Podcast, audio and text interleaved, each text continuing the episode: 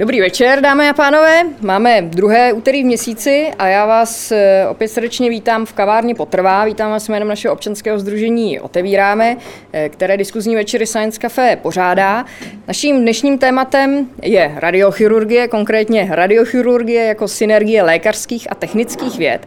A předtím, než eh, vám představím našeho hosta a pustíme se do debaty tak, jak jste zvyklí, tak zde máme, řekla bych, jednoho předskokana, kterým je Dalibor Tomko, zakladatel projektu FLEG a projekt FLEG eh, mimo jiné souvisí také s vědou a věřím, že eh, vás eh, krátká prezentace, kterou Dalibor bude mít, zaujme a třeba se k FLEGu přidáte. Takže já rovnou předávám slovo Daliborovi.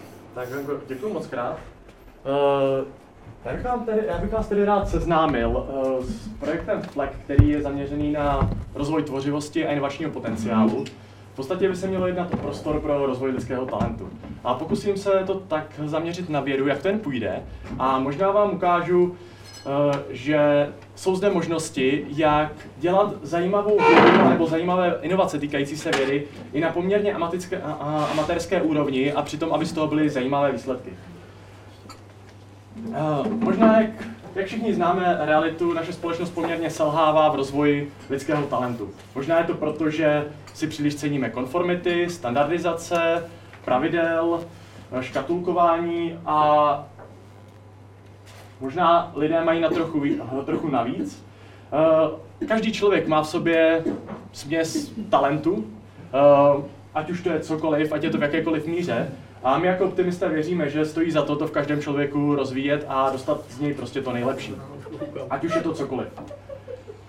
V tomto chce projekt uh, FLEG pomoci. Chceme vytvořit prostředí, které jednak poskytne technické zázemí, uh, jednak odborné zázemí a zároveň takovou tu přátelskou atmosféru, kam lidé mohou přijít, mohou si začít hrát ať už s technologiemi, s uměním, s vědou a zároveň si začít rozvíjet své projekty a v podstatě se objevovat a rozvíjet své talenty. Jak na to? Je to poměrně zákeřná otázka, protože tyhle ty multidisciplinární věci jsou poměrně těžké a komplikované. Eh, proto bych vám rád představil eh, pár konceptů ze zahraničí, které nám eh, mohou trochu pomoci a týkají se vědy. Maker Industries to je pouze ilustrativní obrázek 3D tiskárny, která umí v podstatě vrstvu po vrstvě tisknout objekty, které nejde předtím vytvoříte v nějakém 3D uh, designovém softwaru. Jak to souvisí s naší inspirací? Toto je jedna, jeden z přístrojů, jeden z mnoha přístrojů, který lze použít v dílně zvané FabLab, která pochází z Technologického institutu MIT. Tato dílna umožňuje poměrně i amatérům po krátkém zaškolení vytvářet sofistikované prototypy nápadů, ať už je to věšáček na bundu, anebo, nebo to můžou být nebo to můžou být složité antény, eh, můžou to být eh, architektonické modely, eh, můžou to být protézy, to je to, co vyvíjí kolegové v Nizozemí. A nástroje kromě této 3D tiskárny, které se používají, tak jsou například laserový řezač a gravírka, to je velmi, velmi užitečné, všechno to jsou počítačem ovládané přístroje, můžou to být nějaké frézky a další věci. Dá se tam programovat, dají se tam dělat tištěné spoje a v podstatě člověk pracuje přes rozhraní 2D a 3D modelovacích nástrojů. Takže to jsou technologie. Když se přesuneme k, vě, k vědě, blíže k vědě, přírodní věda. OpenPCR, může se vám to zdát jako nezajímavá krabice. O co se tady jedná? Pochází to z hnutí do it yourself bio, neboli takové přírodní vědy udělejte si sami, kutilským způsobem. Je to hnutí, které se teď rozmáhá po Spojených státech poslední, poslední rok a půl. A celý princip je v tom, že akademie a korporace nám nedovolují jako vědcům dělat ty projekty, které bychom si chtěli dělat, chtěli dělat pro radost a možná jsou tady další lidé, kteří ani k tomu vybavení běžně nemají přístup, kteří by chtěli něco dělat minimálně na středoškolské úrovni. A přitom máme to štěstí, že spousta nástrojů, jako právě tohoto PCR, což je zařízení pro, to říkám správně jako nevědec, Eh, polymerázu, eh, polymerázovou řetězovou reakci na množení DNA, tak tyto zařízení se v tuto chvíli objevují, jejich konstrukce tak, že se to dá sestrojit za několik set dolarů. Což je úžasné zlepšení oproti tomu, když to stálo tisíce, desetitisíce dolarů, tyto, tyto přístroje.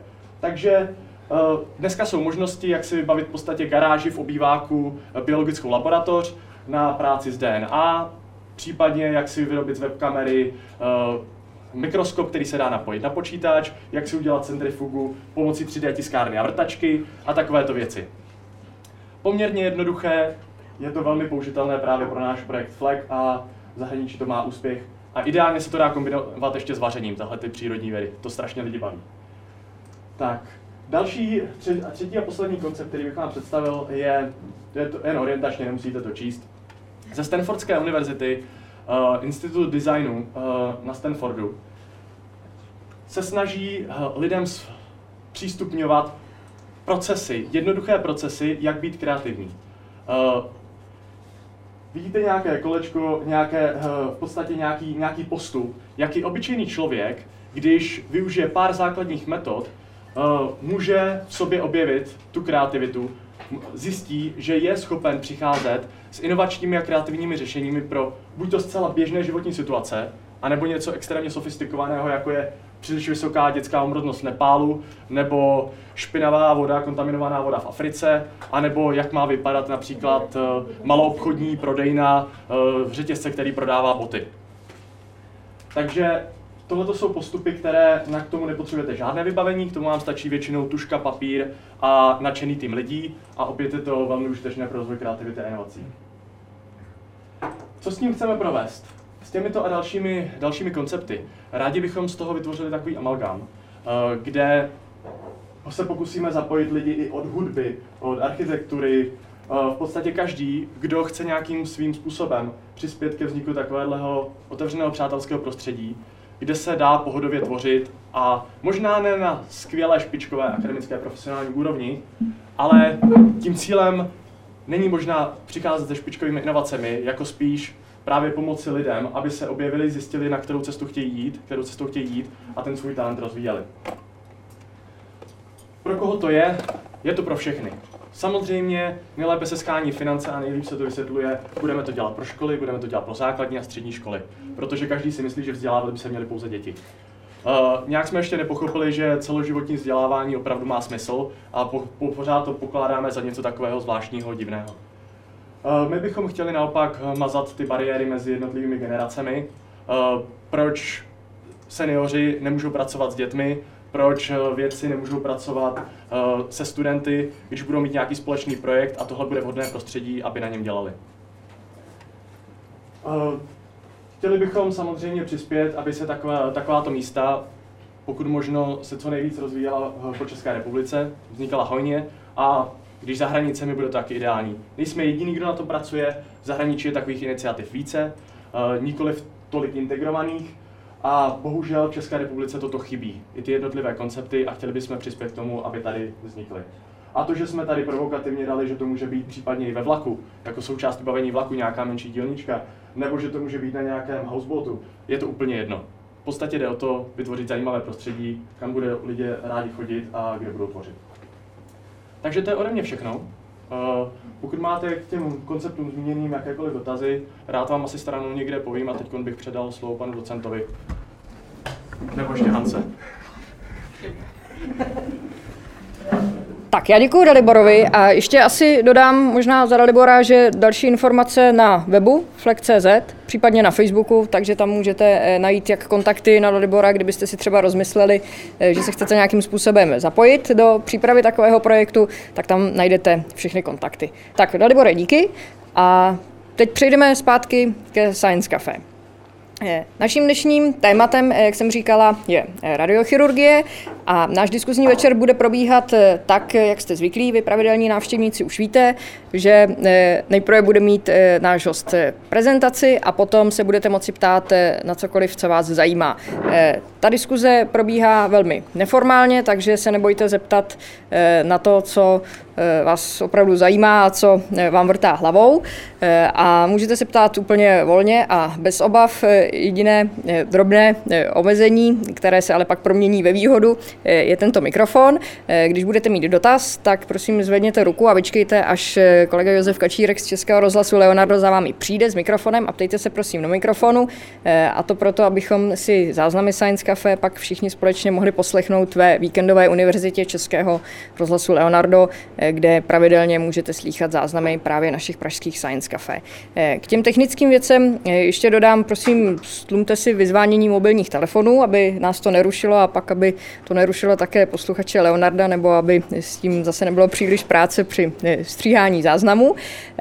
Jak už je zřejmé, tak dnešní večer, jako i všechny ostatní, jsou nekuřácké, takže pokud ještě třeba náhodou někde zbyl popelník, tak to není signálem, že by se mohlo kouřit, takže bych vás poprosila o to, a, abyste nekouřili, aby jsme tady měli všichni příjemný vzduch.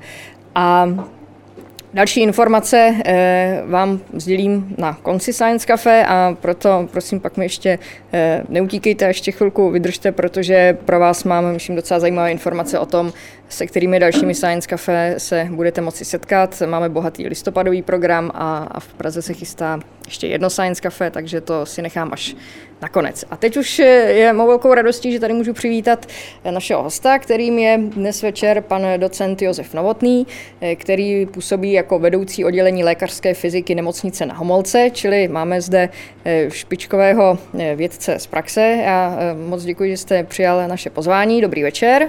Dobrý večer. Já děkuji všem, kteří přišli si poslechnout. Možná věc, která není tak úplně pro vás běžná a není třeba, na konci řeknete škoda času, který jsem tu strávil. Já určitě už teď jsem rád, protože mezi mladýma lidma eh, přednáším nějakých 45 let na fakultě a vždycky mezi ně rád přiju. A druhé posluchačstvo, které je velice zajímavé, to bych tady jenom potvrdil tomu kolegovi, je, jsou posluchači z univerzity třetího věku. Nikdy jsem neskončil přednášku tak, jak jsem měl a nikdy na to ty dvě hodiny vyhrazeny nestačilo. Přednáším jim pravidelně několik let a musím říct, že to jsou opravdu nesmírně vděční posluchači, stejně jako ti mladí, kterým přednáším většinou na fakultě. Já přejdu okamžitě k přednášce. Já teda pracuji v nemocnici na Homolce. To oddělení lékařské fyziky my nazýváme eh, obyčejnou lékařskou fyziku nebo obyčejnou lidskou fyziku. Jo? Prostě je to eh, eh, tak v nemocnici zařízený, že to oddělení by tam mělo být a je tam.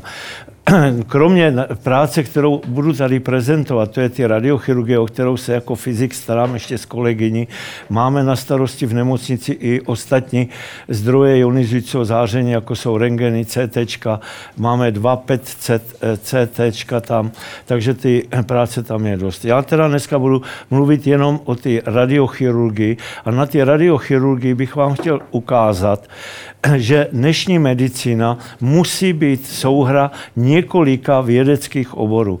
Nelze provádět medicínu tak, jak byla dělaná před, eh, řekněme, dvěma sty lety, kdy ten lékař eh, dovedl od eh, patologie až po neurochirurgii, jak uvidíte pak na nějakých těch obrázcích tam všechno.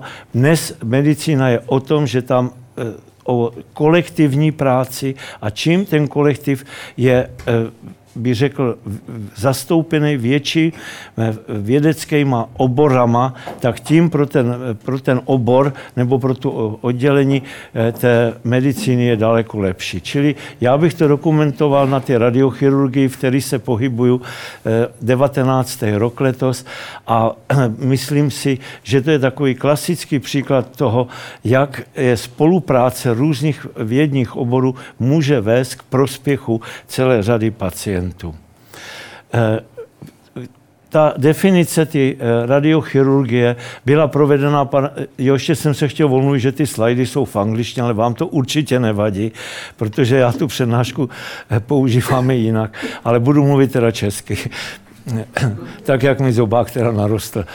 Tu radiochirurgii definoval pan profesor Lexel v po druhé světové válce. On to byl klasický neurochirurg a protože mu bylo nesmírně líto toho, že těm pacientům musí tu hlavu otvírat, že ty pacienti v té době museli být 14 dní, 3 týdny v nemocnici, tak přemýšlel, jak ty některé léze v tom, v tom, v té hlavě, v tom mozku, pardon, jak je zničit. Čili definoval tu radiochirurgii jako chirurgii bez zásahu do mozku pomocí ionizujícího záření. Čili eh, to ionizující záření, kterým, kterým chceme nějakou lézi, která je třeba velice maličká v mozku, tak musí být dokonale fokusováno a ten objem ty tkáně musí být malý. Nemůžeme ozařovat celý mozek, páč to bychom tomu pacientovi opravdu ublížili poměrně dost. Ten objem, který chceme zářit, musí být dokonale definovaný co do tvaru a co do polohy. Jo, abychom opravdu zasáhli to, co chceme. Radiochirurgie je prováděna e, pouze v jednom jediném sezení. To znamená, pacient je ozařován pouze jednou. Což má své výhody pro pacienta, že v nemocnici je třeba jenom 3-4 hodiny, ale je to strašně nebezpečné pro ty, kteří to dělají, protože kdybychom se netrefili, tak ten pacient může oslepnout nebo podobně. Čili ta celá procedura je prováděna stereotakticky. Já se k tomu dostanu, co ta stereotakce je. Čili eh, to jsou takové základní definice té, radiochirurgie. Eh, tam je velice důležitý. Tady vidíte řez mozky, on to nemá ukazovat. Má? Aha. Jo, tady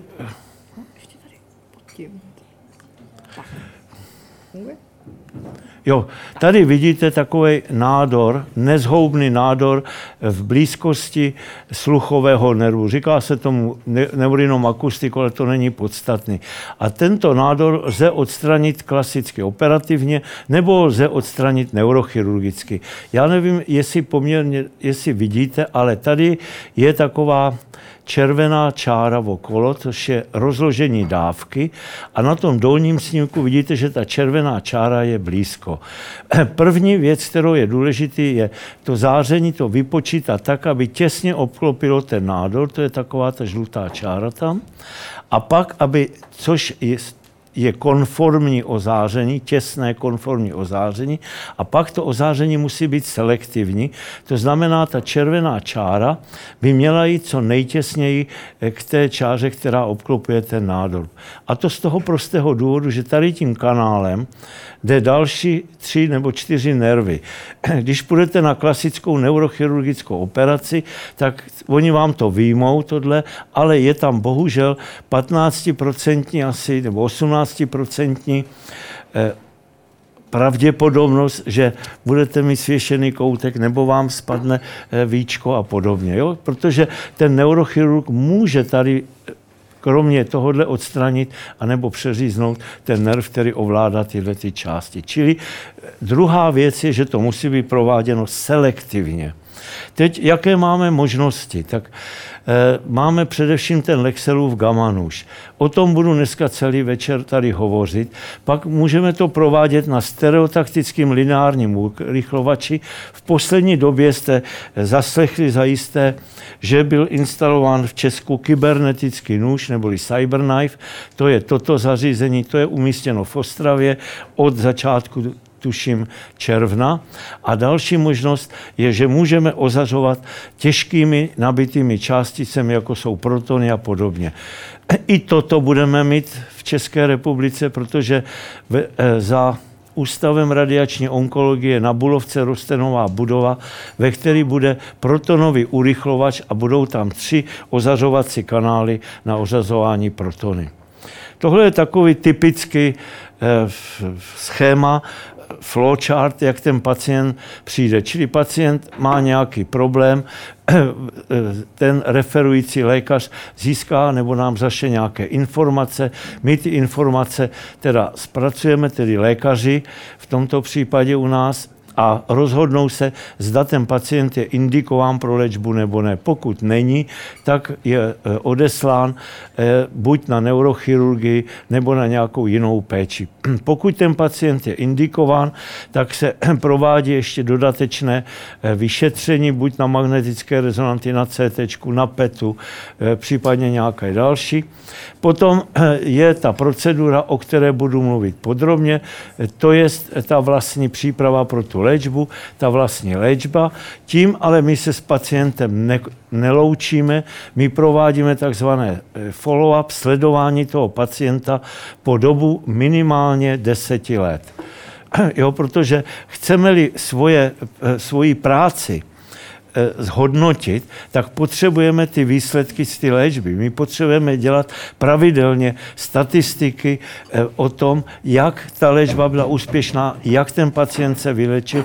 Proto si je pravidelně eh, v různých časových intervalech zveme, samozřejmě pokud přežívají, tak eh, je zveme pravidelně k nám do nemocnice, tam si děláme nějaké vyšetření a dáváme všecko do databáze. A po deseti letech máme pocit, že ten pacient, když se stále dostavuje a je veselý, takže je teda vyléčen a opustí ten náš celý systém. No a tady už je celá ta procedura, jak ta radiochirurgie eh, probírá. Řekl jsem stereotaktickou metodou. Ta stereotaxie, vy to znáte z domova, máte stereo, že jo, jde vám to z prostoru, jde to. Čili i tady my potřebujeme si vymezit v té hlavě, pardon, ježiš, teď mi to uteklo moc, omlouvám se, Jde to zpátky, jde to zpátky. Tak, my si potřebujeme vymezit ten prostor nějakým způsobem. Ten prostor se vymezuje tak, a na to přišel ten pan profesor Lexl, že se nasadí takzvaný stereotaktický rám. Já se ještě ukážu. To je první fáze. Druhá fáze je, že se provede s tím stereotaktickým rámem diagnostické vyšetření, kde v každý ten bod mu přiřadíme XYZ souřadnici. Potom ty snímky z toho vyšetření jdou do takzvané plánovací jednotky, což není nic jiného než eh, dokonalý rychlý počítač a tam prostě spočteme ozařovací plán pro toho pacienta a pak ten pacient jde na vlastní léčbu. Čili jsou to takové čtyři oddělené eh, kroky. Eh, teď ten rám stereotakticky, to je docela jednoduchá záležitost. Máme takového Merkura, kterého si teda sestavíme tam se okamžitě pozná, kdo si v mládí hrál, kdo si nehrál, že jo? a ten rám přichytíme pacientovi na hlavu. Ten rám je přichycený pomocí čtyř šroubů, ale předtím, než ten šroub je e, zachycen do té lepky, tak provedeme lokální umrtvení. Něco podobného, jako když jdete k zubaři, aby vás nebolelo to, tak vám dá injekci. Čili ten pacient cítí čtyři vpichy v místech, kam se ty šrouby dotáhnou. Nejdou, prosím vás, přes lepku do, do e, mozku, jenom se opřou o tu lepku. E, když e, je ten rám nasazen, tím pádem máme automaticky Y, X a Z souřadnici vymezenou. Provedeme před tím vyšetřením ještě eh, změření hlavy. To je taková kosmonautická přilba a měříme určitou vzdálenost pomocí tady ty tyčinky a teď u toho nového Lexelova Gamma, no, že máme ještě jeden apartní klobouček, který zkoušíme. Když ten klobouček přes tu hlavu projde, víme, že nebudeme mít vůbec žádné problémy při ty vlastní léčbě. Abychom si zobrazili eh, ty zetové souřadnice, to znamená tato souřadnice je Xová, ta je Y Zetová, tak je takzvaný lokalizační rám. Ten lokalizační rám eh, je odlišný podle toho, kde provádíme vyšetření. Pokud provádíme vyšetření na magnetické rezonanci, pochopitelně tam nesmí být nic kovového. A to na, eh, kontrolujeme toho pacienta, který tam jde, eh, dotazem, zda nemá nic kovového. Že jo. Stalo se nám několikrát pacient řekl, já vůbec nic kovového nemám a my jsme udělali snímky, ty snímky byly zkresleny, tak jsme pacienta vzali vedle na operační sál, posvítili rengenem a on měl tadyhle za, zadělanou špónu. Jsme se ho zeptali, co je, on řekl kovář, tak nám to bylo jasný. Mlátil kladiem, odletěla špónka, chytila se mu pod kůži a na rezonanci jsme měli veškerou dokumentaci zničenou. Tak tak se mu to odoperovalo, výjimulo se to a provedlo se další vyšetření. Nebo i taková drobnost, což se nám také stalo, protože ne vždycky eh, dámy eh, jsou povolné sundat podprsenku a někdy nám tam vlezou i sničili taková ta balinka společka kovová, která je tady někde v půlce zad, dovede zkreslit ty snímky a jsou zcela nepoužitelné. Eh, pokud se dělá vyšetření na CT, a to je v případě tom, že je to kontraindikovaný pro magnetickou rezonanci. Třeba pacient eh, má kovový kloup, tak ho nemůžete dát do magnetické rezonance, protože to magnetické pole by mohlo ten kloup vytrhnout. Že jo? Nebo má eh, pacemaker, na srdíčko. To taky nelze jít s tím do magnetické rezonance. Tak musíme provádět vyšetření na CT, komputerizovaném tomografu a tady vidíte je takový jako Z takhle a to je z normálně měděného drátku. A toto je speciální box na takzvanou eh, angiografii, tam, protože se nejedná o prostorové zobrazení, tak tam jsou jenom vidět jako body. Tak. Eh, jak je ten prostor definovaný? Ten pan profesor Lexel nadefinoval takzvaný Lexelův prostor, pro fyziky poněkud, jako by řekl, kuriozním, protože vpravo nahoře je nula a od ní to roste takhle, takhle, takhle. Ale zase z hlediska neurochirurga to má logiku, pač neurochirurg stál za hlavou pacienta a takhle to šlo od něj, nebo to šlo takhle, anebo nahoru. Čili z tohoto pohledu je to naprosto eh, jako logické. A tady vidíte, eh, jsou ty eh, indikační buď eh, pro magnetickou rezonanci je to trubička se síranem eh, měďnatým, pro CT je toto eh, měděný drátek. A pak vidíte, jak při tom jednotlivém řezu se tady objeví tři tečky. Vzdálenost těchto dvou krajních je stejná a ta další tečka, jak to vidíte třeba tady, vidíte na tom řezu, se mění podle toho, kde je ten řez provedený. Jo? Čili máme okamžitě, když si to představíte, tuhle vzdálenost máte, tuhle vzdálenost máte, čili můžete si udělat raster plošnej a ta tečka nám slouží k tomu, abychom se pohybovali v ty zetové ose. Tady nepůjdu do detailu, to je jen rozkreslený ten systém, jak je to při plánování a jak je to teda potom na tom Lexelově gamma noži. Vzhledem k tomu, že prostě někdy je potřeba těch vyšetření udělat více, tak se využívá klasických, bych řekl, metod, které jsou známy z počítačové grafiky. To je koregistrace nebo fúze obrázků. To znamená, jeden z těch obrázků je jako základní. Tady, pardon, vždycky zmáčku chybnej, ten omlouvám se. Eh, tady vidíte třeba z ty magnetické rezonance, že tady je zkreslení na tom obrázku. Ten obrázek by fakticky nešel použít, ale zase tady vidíme velice pěkně ten nádor. Proto jsme si udělali CT, u kterého u kterého není zkreslení a tenhle obrázek jsme sfuzovali tímhle. A protože se jednalo o maligní proces, tak jsme ještě udělali vyšetření na PET-CT a tady vidíte, ten nádor se nádherně zobrazil. Čili když se to sfúzuje, dostanete informaci Eh, eh, dokonalou a můžete přesně ty souřadnice všechny určit. Tady je ukázka toho, jak se provádí ta fúze nebo ta koregistrace.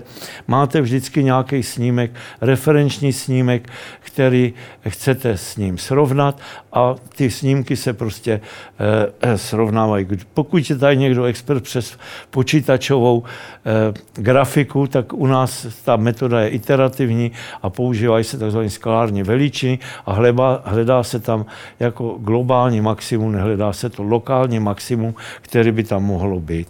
To je proces, který dělá počítač. Já bohužel nejsem v tom expert, tak přesně nevím úplně, jak to chodí, ale není to podstatný, protože ten počítač to udělá za mě.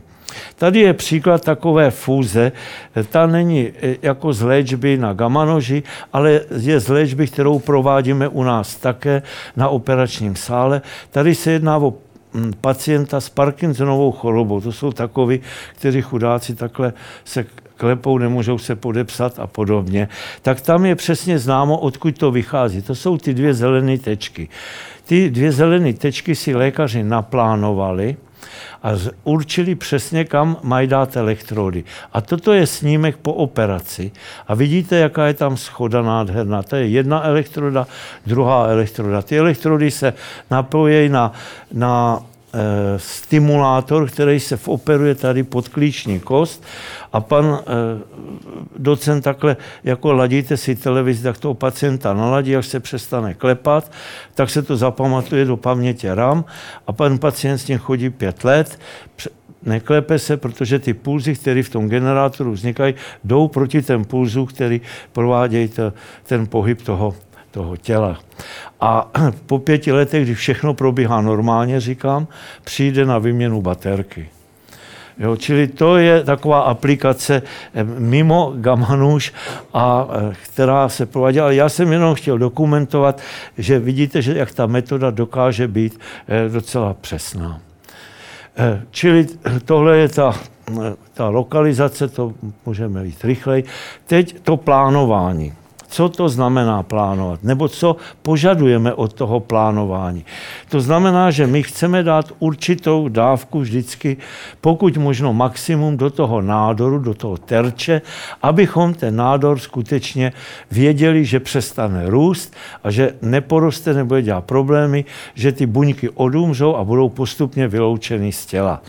A chceme samozřejmě minimum dávku do ty okolní zdraví tkáně. To znamená, chceme minimum tady do těch nervů, který procházejí, protože nechceme, aby pacientovi spadl koutek eh, za tři měsíce nebo za měsíc. Jo.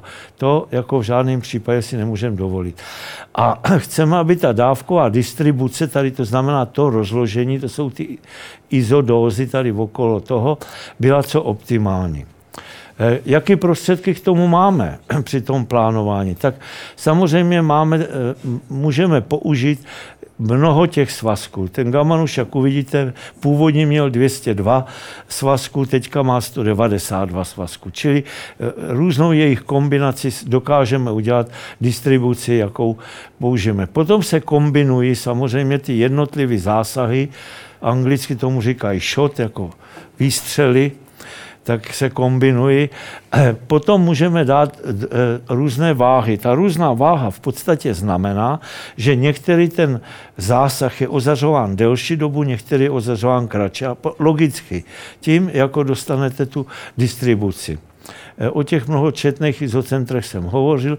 Můžeme používat různé kolimátory. Ten kolimátor je vlastně vymezovač velikosti toho svazku, anebo můžeme některé ty svazky takzvaně zaplagovat, zašpuntovat a ty svazky vůbec teda přitom nepoužít. Co k tomu plánování potřebujeme?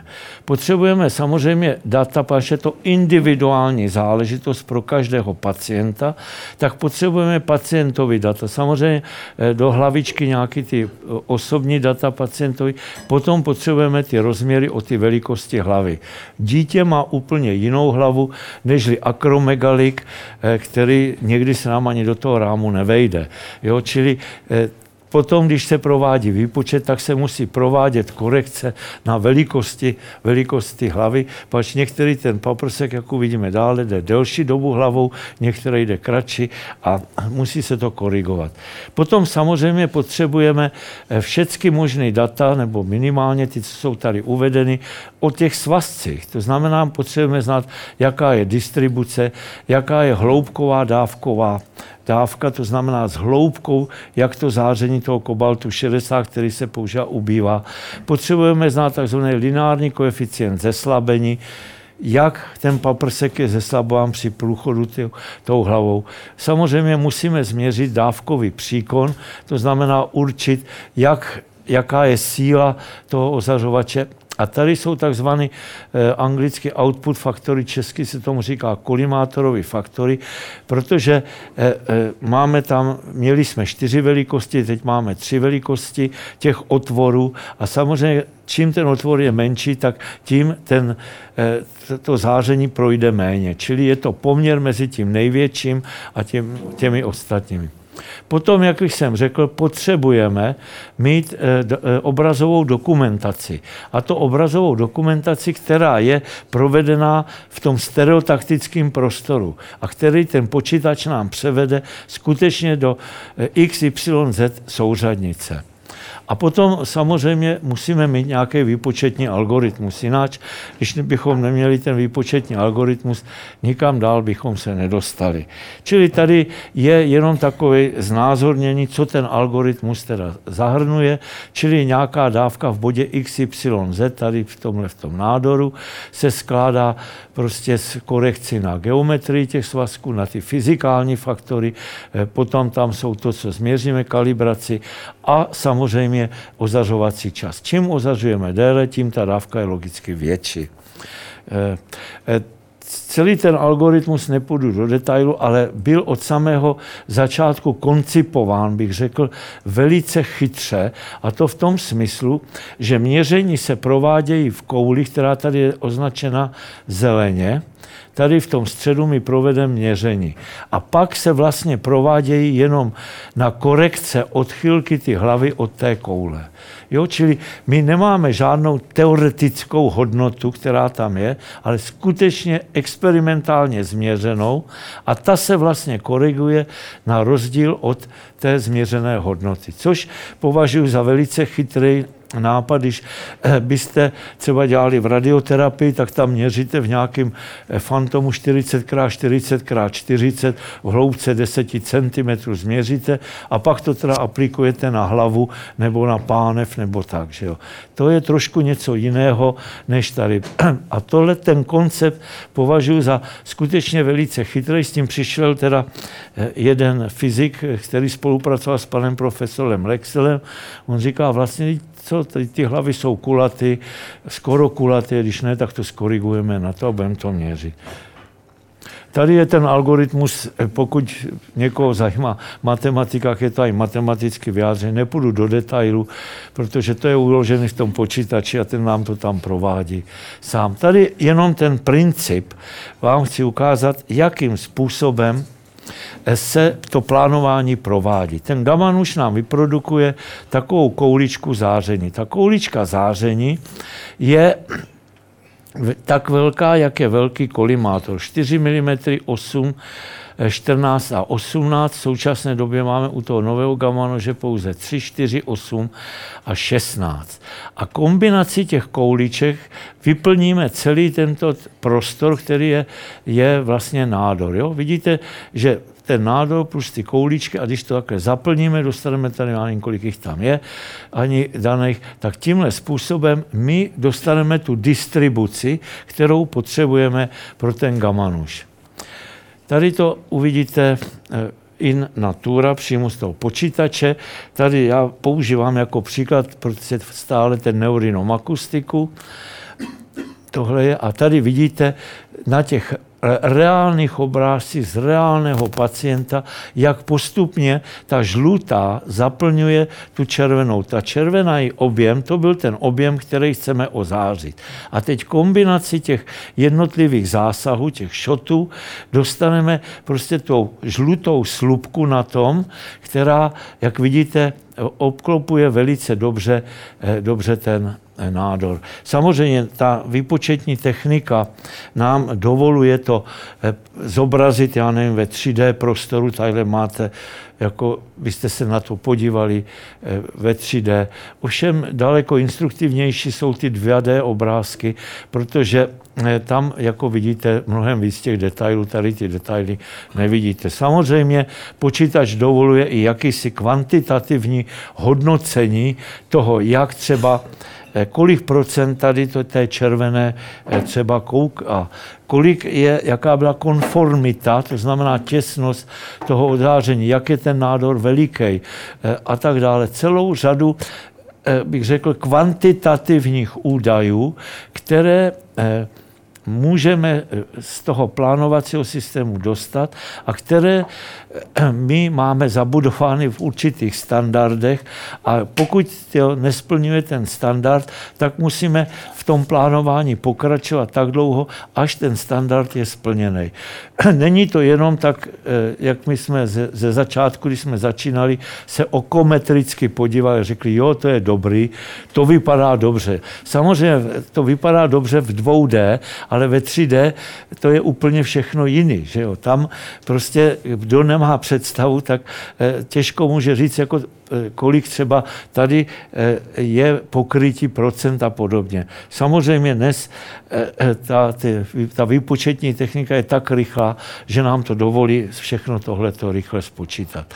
Výsledek celého toho úsilí toho plánování máte číslo zásahu, máte to je nějaké označení, jak se ten e, zásah jmenuje, ten shot, XY souřadnici, úhel gamma, to je, jak ten pacient má skloněnou hlavu nebo ne, a samozřejmě ozařovací čas. Čili výsledek je takový, bych řekl, neslaný, nemasný, ale potom tyto souřadnice se musí nastavit na gamma noži a ten čas se musí přesně odzářit. Když jsme před 18 lety začínali, tak jsme všichni tyto souřadnice museli stavět ručně. A samozřejmě udělat tam chybu bylo katastrofálně, čili jeden člověk nastavoval a dva lidé kontrolovali. Udělali jsme si studii, pokud vás to zajímá, hned na začátku, když by ta zodpovědnost byla pouze na jednom, tak to splňuje kritéria normální lidské chybovosti, která je, víte kolik? 3,5 3,5% chyb nadělá, když není žádná zpětná kontrola. To je normální lidská chybovost. Když budete něco dělat a bude vás manželka kontrolovat, jako mě, tak ta chybovost klesne na 0,8. To už je dobrý, to už je pod 1%. A když teda eh, bude mě a manželku kontrolovat, až to potřebuje, už jsme starý syn, tak ta chybovost klesne na 0,4%. Jo, a to už je chybovost taková, která je přijatelná. Čili eh, dovedete si představit, když jsme stavěli třeba 50 souřadnic za den, že na konci eh, ty šichty už všichni toho měli tak jako rád, jako rád dost. Ale to bylo naštěstí jenom na těch, na těch začátcích. Teď u toho nového Eh, systému plánovacího nového gamanože, jak uvidíte, máme pouze tři ty kolimátory, navíc jsou automaticky a tam prostě nám to dovoluje ještě celou řadu dalších možností. Čili ten kolimátor není ucelený, jako byl předtím, já vám ho ukážu, až budu mluvit o přístroji jako takovém. Ten je rozdělený do osmi segmentů a my můžeme kombinovat i ty segmenty navzájem. Čili můžeme vytvořit takový obrázek, který jako děti kreslí po plotech, že jo? čili je to prostorově, eh, si musíte představit. Čili my můžeme tím kombinací tady těch jednotlivých eh, kolimátorů vytvořit v podstatě jakoukoliv eh, distribuci. Takže tam, i když tam jsou jenom tři kolimátory, tak tam to jde různě zkombinovat. Můžeme dělat buď klasicky, tak jako to jsme byli zvyklí předtím, nebo můžeme dělat kompozitní, to znamená, e, e, to B je blok, 4, 8, 16 a navíc ještě ten počítač už je tak, bych řekl, dobrý v pokrokovém stádiu, že když si třeba zakreslíme optickou dráhu a nechceme ty optické dráze dát větší dávku než, kterou víme, já nevím, 10 grejů to je, tak to řekneme tomu počítači, že to, co je zakreslené třeba červeně, nesmí dostat tu dávku a on provede takzvaný dynamický tvarování a sám tady ty kolimátory teda vybere. A řekne nám, musíte to ozařovat takhle a takhle, aby ten optický nerv nedostal dávku a ten pacient chudák nepřestal vidět. Jo, čili eh, ta technologie zase výrazně, výrazně pokročila proti tomu, co jsme byli zvyklí. Tady vidíte zase takový jeden druh nádoru, v tomhle případě se to jedná o meningeom a tady vidíte je oko a tady jde optický trakt, čili jsme požádali ten počítač, on nám to dal 2, 4 v 8 eh, zásazích a vidíte to, eh, jak je tam kombinovaná čtyřka eh, Eh, eh, osmička a to modrý to je zastíněný. Čili on nám navrhl plán samozřejmě, který potom lékaři doladí společně s fyzikem a řekne se, ano, v tomto případě nemůžeme toho pacienta poškodit. No. Čili ta technologie šla výrazně dopředu. Ta technologie už dnes je i taková, že my máme teda u nás na pracovišti eh, jednu centrálně jako databázi, máme tři stanice plánovací a eh, samozřejmě je to propojení s tím gamanužem, to je přenos automaticky, to jsme měli už i předtím. Ale co je zajímavé, že my přes Vypinu se můžeme napojit na jinou kliniku, nebo se můžeme napojit na centrálu ve Stockholmu. Chceme-li prostě něco třeba opravit, nebo chceme-li eh, instalovat nový software, tak eh, zapneme tu vypinu a ze Stockholmu nám provedou úpravu toho eh, softwaru. Samozřejmě musíme za to zaplatit, to je logicky, že nám to neudělají gratis. A nebo my to teda zatím nemáme, protože naši lékaři řekli, že to nepotřebují. Jsme říkali, že dáme jeden počítač primářovi do jeho vilky a že on z vilky bude kontrolovat, jak pracujeme. To je dneska úplně možné. A nebo se můžeme eh, spojit s klinikou v Pittsburghu třeba a zkontrolovat si vzájemně plány. Čili ta technologie, nic nového samozřejmě, já jen chci ukázat, jak prostě se ty technologie aplikují i do takových eh, čistě medicinálních záležitostí. Ono někdy konzultovat případ, který se vám vyskytne raritně, třeba měli jsme případy, které jsme dělali třeba čtyři za celou dobu, tak je vždycky dobrý skonzultovat s někým, kdo třeba je dělal taky a podobně. Čili ta technologie výrazně, výrazně pokročila. Tady vidíte takovou ukázku, se omlouvám, ukázku pacienta, řekl bych, dost, dost nemocného. Eh, ty jednotlivé zásahy, jak tady jsou vidět, to jsou metastázy z, eh, z rakoviny plic, ty plíce se nejdřív projeví tím, že vlastně se skácíte nebo ochrne vám ruka, ten nádor je velice nepříjemný, protože metastázuje do toho mozku. Tím nedělám agitaci proti kouření, ale opravdu tam ta závislost je jediná, kde která je prokázaná. Čili e, i vidíte, že i řadu těch metastáz lze naplánovat a toho pacienta lze odléčit v jediném sezení. No a teď k tomu gamma noži, že jo? Tak, takhle vypadaly rámy ve středověku, jo? takhle pacienta fixovali a tohle byl vlastně první gamanuš, to je rytina z 15. století, kdy teda tam samozřejmě neměli zářiče kobaltu 60, ale tomu pacientovi tam pěkně zatopili.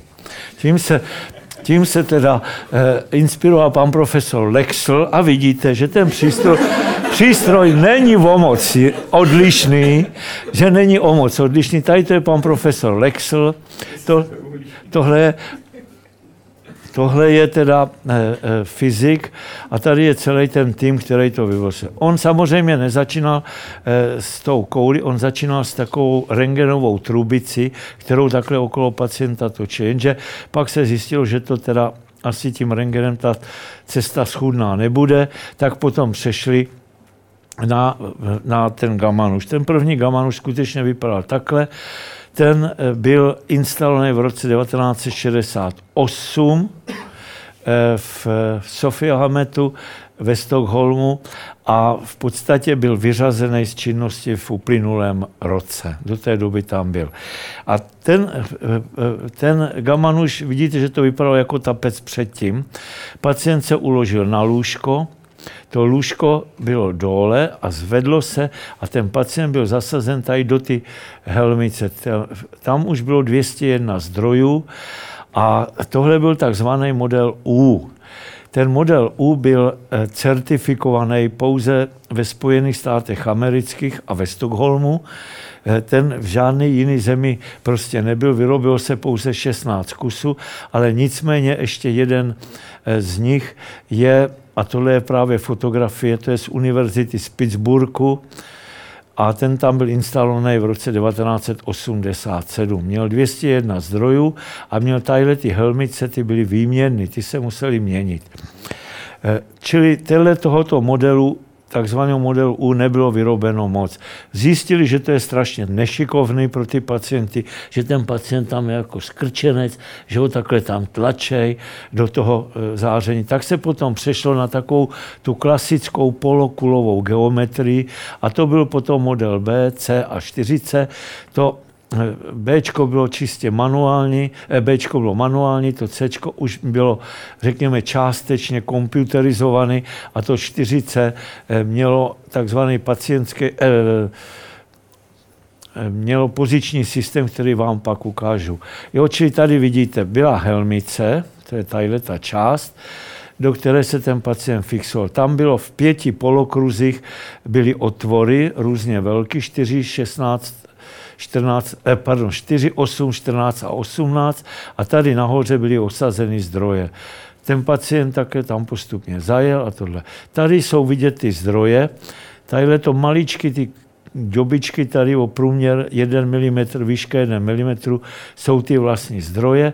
Ty byly zapouzdřeny třikrát v nerezovém pouzdře a to všechno dáno do hliníkového pouzdra, který se sem lesem zacvaklo. Čili toto byl model, který, kterýho bylo vyrobeno asi 200, 200 kusů v celém světě a byl to model, který jsme taky v roce 1992 dostali sem do České republiky a ten model měl výrobní číslo 37. Čili od roku 68 do roku 92 se vyrobilo 37 kusů. To číslo si zapamatujte, páč až uvidíte ten nový, tak budete koukat. Tady je, jak to vypadalo.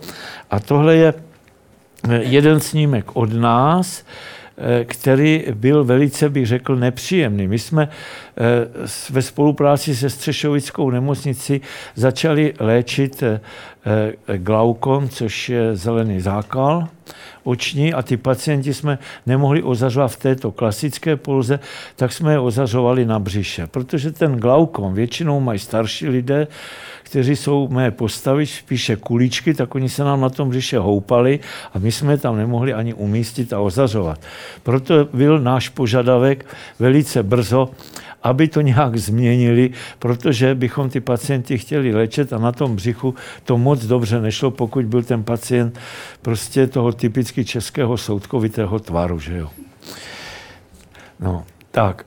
A tady vidíte, to už bylo ten model 4C, jak ten pacient byl umístěn. Ten pacient se umí, byl v tom rámu, tady mám takového bohouše fantoma, jo, tady vidíte orientaci a tohle ty helmice, to je osmička, se měnily. A ten pacient, pacient s tím automatickým pozičním systémem byl pohybován už podle těch souřadnic, co bylo řízený počítačem. To už byla veliká úleva pro nás, protože on eh, se tam upevnil, všechny ty pozice se museli ručně zkontrolovat, abyste náhodou pacientovi nevykloubili eh, tady v krční páteř nebo něco neprovedli. Čili všechny jsme museli zkontrolovat a potom jsme teprve mohli pustit to ozařování vlastně. Samozřejmě, když se měnili kolimátory, ty vážily 160 kg, tak se to muselo tady odšroubovat, vy, vyměnit a pokračovalo se teda, pokračovalo se dále. Čili tímto způsobem už to byla veliká úleva a hlavně všechny ty souřadnice byly kontrolovány počítačem. Jo? Ten princip je stejný jako u e, NC, e, numericky kontrolovaných strojů, jako třeba fréza, e, tohle, nebo soustruh a podobně. Čili e, i tyhle ty součástky byly použity z toho. Jenže všichni byli nespokojeni, tak eh, eh, prostě v roce 2002 byla eh, udělána nebo prostě řečeno všem, kdo tehdy vlastnili Gamanuš. Řekněte, co chceme, chcete a my vám uděláme Gamanuš šitej na podle vašich požadavků. Samozřejmě 220 lidí, kteří užívá Gamanuš, se nikdy nemohou shodnout. Jo, to jako nemohli vyhovět všem. Takže udělali komisi desetičlennou, která se sešla v roce 2002 ve Stockholmu a ta komise z těch požadavků, z těch jednotlivých pracovišť, z těch center, vybrala takových sedm, který vám pak ukážu, jako prostě nosný a na tom začala budovat úplně novej teda Gamanuš. My jsme teda jako naše nemocnice tam měli zastoupení tady tím mladíkem, který je můj syn, ten teď v Pittsburghu, tím se ne, ne, ne, nevytahuju, ale protože jsme patřili, patřili mezi pracoviště, který mělo odléčeno v té době nejvíc pacientů na světě, tak jsme samozřejmě tam měli i zastoupení. Na druhé straně neměli jsme vůbec žádnou váhu, protože eh, uživatelské prostředí, eh, jeden gamanož v České republice nepřeváží 100 gamanožů ve Spojených státech. Čili to, co chtěli Spojené státy, tak prosadili, nebo Japonci, a my jsme prosadili několik málo věcí, abychom mohli léčit ty oči a podobné věci. Takže oni prostě ty požadavky schrnuli do těchto bodů, že musí zůstat velice stejná přesnost, stejná spolehlivost toho gamaže a dokonalá dozimetrie, aby opravdu nebyli ty pacienti poškozeni. Potom byl požadavek, a to bylo ze všech pracovišť, aby byla co největší komfort a radiační ochrana pro pacienty a pro ty lidi, kteří to obsluhují. My jsme požadovali, abychom mohli léčit všechny ty léze, které v té hlavě jsou. To znamená, aby ten pohyb té hlavy v tom prostoru pokud možno nebyl ničím omezený. Převážná většina pracovišť a teda hlavně od fyziku došlo, až to je znám, že ty jsou strašně líny, chtěli, aby to bylo maximálně automatizované, jo? aby co nejméně eh, věci se muselo dělat manuálně. Čili to je další věc, která byla velice důležitá, ale ona ta automatizace snižuje výrazně chyby taky, protože ať eh, eh, nastavujete, jak nastavujete, vždycky se můžete dopustit chyby. Všichni požadovali aby tam byla jaksi veliká, veliký komfort pro ty pacienty a samozřejmě i pro ten stav. A chtěli samozřejmě, aby byla udržená ta robustnost, to znamená ta jednoduchost, ale přitom ta obrovská spolehlivost těch předchozích modelů gamma nože. No a muselo to být konsistentní v jistém slova smyslu s těmi předchozími typy gamma nože, abychom mohli používat znalosti, které jsme měli. Takže tady je obrázek našeho týmu 12.11. 2009 jsme se rozloučili s tím naším starým modelem 4C, na kterém jsme odléčili 10 525 pacientů a tento model, tento přístroj, to je, eh, vlastně vykonal do té doby největší počet ozáření na celém světě. Jo? I když jsme to instalovali v roce 92 a teď ten Pittsburgh, který má tři gamma nože, tak slavil desetitisícího pacienta a oni začali v roce 87 a mají tři gamma nože. Takže asi vidíte, jak to bylo vytížené. Ten důvod byl velice prostý. Naše pojišťovny nám platili 40 tisíc korun za pacienta, kdežto ošetření třeba v Rakousku nebo ve Švýcarsku stálo 16 až 25 tisíc euro. Čili my jsme to museli dohonit kvantitou, abychom nahradili ty, z, našetřili na nové zdroje, které se po sedmi letech vždycky musí teda měnit. No a tohle je ten slavnostní okamžik, historický snímek, kdy starý Gamanuš opouští naše oddělení a nový Gamanuš, jak vidíte, tady ještě zabalený, vysí, aby byl instalovaný 20.11. Eh, uplynulém minulém roce. Tak a teď, co teda na tom novém Gamanoži všechno bylo učiněno. Za prvé, eh, ten eh, poziční systém, který byl automatický poziční systém, byl změněn na pacientský poziční systém. To znamená, ten pacient se uchytil tady nahoře k tomu stolu a pohyboval se a pohybuje se s celým stolem. Doprava, doleva, nahoru, dolů, dovnitř. Jo, což výrazně eh, zlepšilo ten komfort pro toho pacienta. A nám to ušetřilo práci, protože jsme nemuseli tu ty pohyby, všechny ty indické tanečnice v tom automatickém pozičním systému opakovat. Výrazně se zlepšilo to, že jsme nemusíme měnit kolimátory. Předtím jsme měli ty, měnili ty kolimátory, teď jsou všichni, všechny umístěny tady vevnitř, rozděleni do těch osmi sektorů a pohybují se eh, automaticky podle toho, jak ten počítač jim dá eh, příkaz. A další věc je, že ten starý Gamanuš, jestli jste si všimli, tam se ty dveře byly takhle rozpůleny, otvíraly se nahoru dolů a tam byly takové češky, obrovské válce, aby to ustínili. A ty pacienti měli strach, že si to spadne a ten žralok těch dvou těžkých kusů, že jim ukousne hlavu. Tak se báli. Takže udělali ty dveře, že se otvírají doprava doleva. Ale asi první týden, eh, co jsme léčili a používali ten gamanuš, tak nějaký pacient prostě vstal z toho lůžka a říká, hm, tak je to jako v motole. Ty dvířka se otvírají jak v krematoriu a zavírají. Takže eh, jsme jako okamžitě tuto příhodu napsali eh, kolegům do, Stockholmu, ty se zasmáli velice a říkali, máte pravdu, je to jako v krematoriu. Tak a tady vidíte ten automatický poziční systém, jak byl změněný na pacientský poziční systém. Vidíte, jak ten pacient tam popojíždí v tom novém gamma noži a teď uvidíte, jak se pohybují ty, ty zdroje. V tomhle jsou umístěny zdroje nad těmi kolimátory, které jsou uvnitř. No a tady je polohování toho pacienta. Jo, čili vidíte, on popojede a ten prostor, jak uvidíte, se mnohonásobně zvětšil. Čili lze ozařovat na spodku hlavy, lze ozařovat to oko v normálně ležící poloze.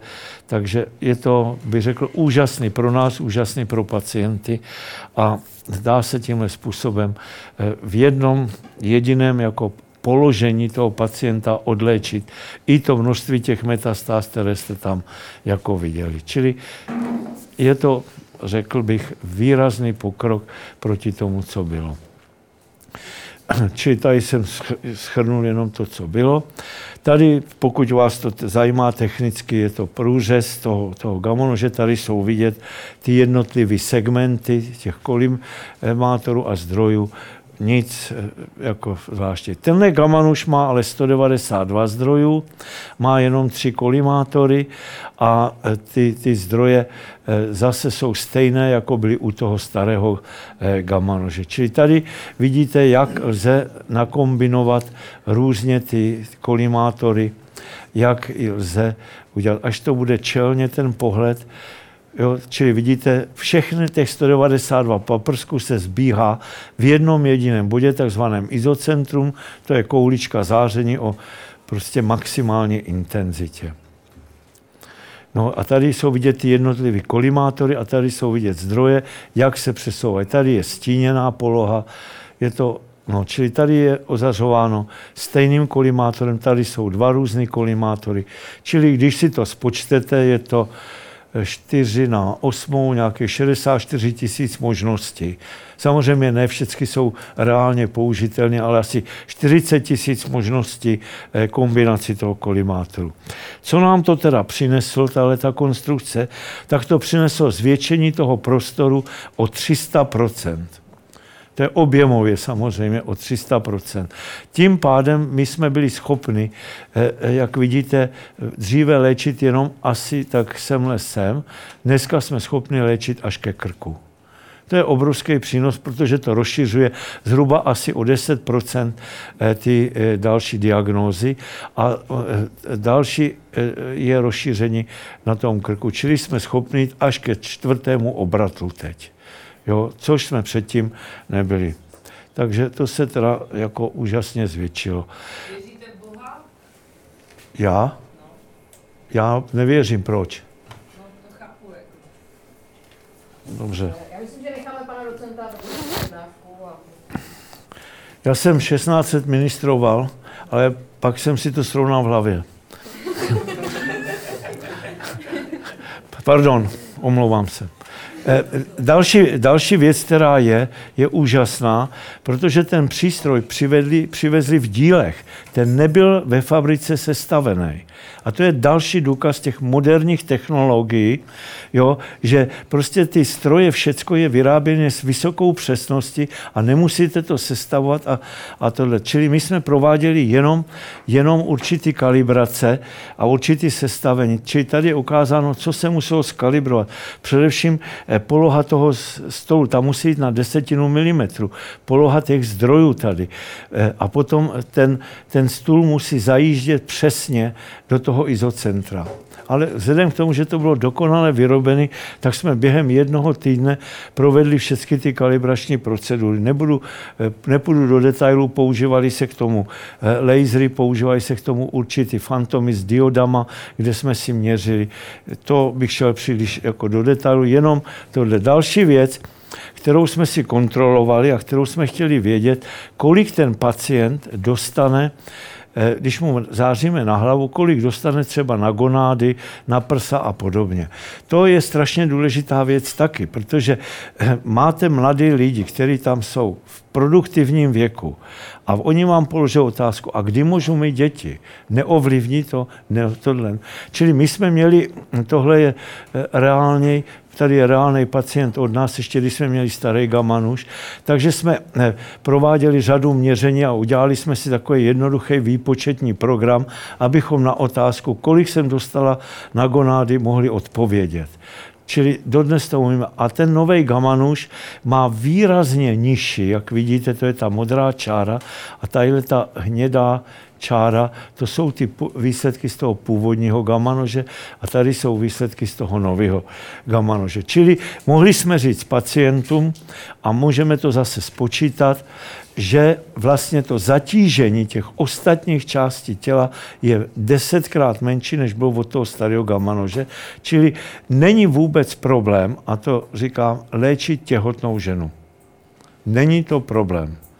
I když teda to samozřejmě, pokud to je možné, tak se to oddálí, jo, ale není to z, hlediska radiační ochrany vůbec problém. Eh, další věc, která nás zajímala, je, jak ten stůl bude reagovat, protože můžete mít takovou pacientku a můžete mít takovýhle pacienta. A ten stůl, když je zatížený, já jsem říkal, to není možný, že by polohoval na desetinu milimetru. Tak ne, že bychom ty sumisty si objednali a pokládali je tam, ale eh, nakladli jsme tam nádoby s vodou, zatížili jsme to a ejhle, tady jsou naše výsledky. Zjistili jsme, že nový typ gamma je ideální pro Českou republiku, průměrná hmotnost se pohybuje někde okolo 100 kg a tudíž, že prostě tam je nejmenší možný zkreslení eh, způsobený hmotnosti. Problémy jsou s eh, dětmi a, a tady už pak menší s těmi těžšími pacienty. Jo, což samozřejmě bylo překvapení. Já jsem se dotazoval ve Švédsku a oni mi řekli, no to bylo vzato, ten, ta pohodná jednotka je vzatá z NC frézy, která soustružila 100 kg věci. Čím, čím jsem dostal úplně jasnou odpověď. Oni řekli, no víte, ono v těch Spojených státech, jo, nic moc, tam bychom potřebovali to dělat na 150, no. Takže eh, prostě jsou takové drobnosti, které jako jsme eh, byli docela překvapeni ze začátku, no ale má to všechno svoji logiku, jo. A jsme rádi, že to je tady, protože většina pacientů se nachází někde tady v tom bokinku, který máme a tudíž víme, že nám ten stůl polohuje dobře. Tadyhle chci dokumentovat, jenom to je z našich vlastních měření, eh, eh, jaká je úspora proti ty, časová úspora proti ty práci eh, s tím starým modelem 4C. Tady jsme vynášeli, ta doba ozáření v obou případech je stejná. Jo, protože když jsou stejná intenzita záření, všechno je stejný, ten nádor je stejný, nebo přibližně tak je stejná. Ale ta doba přípravy a doba, eh, prostě celková doba ozáření, to je od té doby, kdy pacient vstoupí do ozařovny a vystoupí, je, byla rozdílná. A to jsme právě zjišťovali. Čili vidíte, že ta poměr ty celkové doby, kterou stráví pacient v ozařovně, pro ten 4C byla v průměru 1,5 krát delší, když to tady pouze 1,2 krát. Ale co je podstatné, že do toho intervalu do 1,2 se nám tady vešlo 20 léčeb, kdežto tady se nám jich vešlo 75 Čili to je obrovská úspora času, kterou tam je. A to otvírá okno pro odléčení většího množství pacientů. My jsme na tom starém gamma noži byli eh, schopni udělat maximálně kolem 820 pacientů a v letošním roce už jich máme 760 a máme tři měsíce před sebou. Tady je něco o přesnosti toho gamma nože. Samozřejmě tam jsou přesnosti dozimetricky a přesnosti teda geometricky. Čili ta dozimetrická nepřesnost je asi tak někde okolo 1,8%, protože se navazujeme na sekundární standard u nás a na mezinárodní srovnávání, takže je velice dobrá. Eh, ta přesnost toho izocentra, to znamená zaměření těch paprsků 192, je asi do půl milimetru. Oni udávají desetinu, já jsem prostě jaksi opatrnější, říkám půl milimetru, když změřím, je to bezva. A pak samozřejmě jsou tam nepřesnosti, které jdou z ty lokalizace, z ty stereotakticky eh, eh, a tak dále. Čili celková nepřesnost, asi geometrická, na hladině významnosti 95% je asi 1 mm, což je, bych řekl, velice, velice eh, jako dobré. Sam, pardon, eh, samozřejmě, Samozřejmě, abychom tohoto dosáhli, tak musíme mít tady tu lokalizaci na těch přístrojích v tomhle ty toleranci. A to znamená neustále kontrolovat, jestli ty skenery magnetické rezonance jsou v té toleranci, kterou potřebujeme. Čili tam se pravidelně provádějí kontroly. Tak a teď ještě velice stručně o tom, jak probíhá vlastně ta léčba. Tady samozřejmě nic nevodoperujete. Ten gamanuš, ty paprsky nic neodříznou. Tady se jedná o biologický proces v, tom, v té tkáni. V tkáni eh, buď zhoubné nebo nezhoubné, anebo v té tkáni zdravé. Čili ta, ty paprsky, když zasáhnou, tak nejdřív probíhá takzvaná fyzikální fáze. Ta proběhne tak strašně rychle, že oni ten pacient určitě neví a my taky ne, protože to jde do 10 na minus 12 sekundy. Pak je ta druhá fáze, kdy to záření naruší ty buňky, naruší eh, ty buněční tekutiny a tohleto. To je takzvaná chemická fáze, kdy tam vznikají různé enzymy a tak. A ta chemická fáze eh, končí taky velice brzo, asi v tom čase eh, jedné sekundy. A pak probíhá to, co je rozhodující pro pacienta, a to je ta biologická fáze. Jo, a ta probíhá samozřejmě od skončení ty léčby až prostě do konce života toho pacienta, by se dalo říct. Tohleto okénko, který jsem tam nakreslil, to je to okénko, v kterém my toho pacienta pozorujeme. Jo, to, to je to sledování, tady máte 10 na třetí dnu, nebo eh, prostě těch 10 let, to je logaritmická škála tam. Jo, čili v tomhle okinku my se o toho pacienta snažíme starat, dávat eh, výsledky léčby eh, do databáze a zhodnocovat svoje vlastní výsledky. Tak tady jsou, co teda se léčit. Řekl bych takové čtyři základní skupiny. První jsou takzvané eh, vaskulární malformace, to je, s tím se narodíte, to nemůžete ovlivnit, ale může vás to ohrozit na životě. Nikdo neví, proč to vzniká, ale podle japonských statistik asi 2% lidí se rodí s nějakou malformací a u 0,4% se to projeví. Například v mládí tím, že eh, dítě jde na kolotoč, tady ty, ten zhluk těch cévek krevních mu praskne, dojde ke krvácení do mozku. Eh, pak se to stává samozřejmě u starších lidí, eh, kteří mají ty cévky slabý prasknou. Když ty patologicky drobné cévy ozáříte, jak je tady znázorněno, tak vidíte, že to pak vymizí a ta úspěšnost té léčby je poměrně veliká. 95% pacientů je vyléčených, což je úžasný, speciálně pro ty mladé lidi, protože můžou chodit na bungee jumping a nemůže se jim už pak nic stát, když, protože už nemají žádnou krevní malformaci. Eh, další je velká skupina benigních nádorů, A ty benigní nádory, tam především eh, patří ten neurinom akustiku, meningeom, eh, nádory na hypofýze a celá řada dalších nádorů. A tady vidíte, co se s tím děje. Tohle je eh, v době léčby, ten neurinom akustiku. Jo? Tady to je po třech letech léčby. Vidíte, jak se to zmenšilo? Tohle to je po pěti letech léčby, ale i po deseti letech ještě naleznete, že tam něco bylo.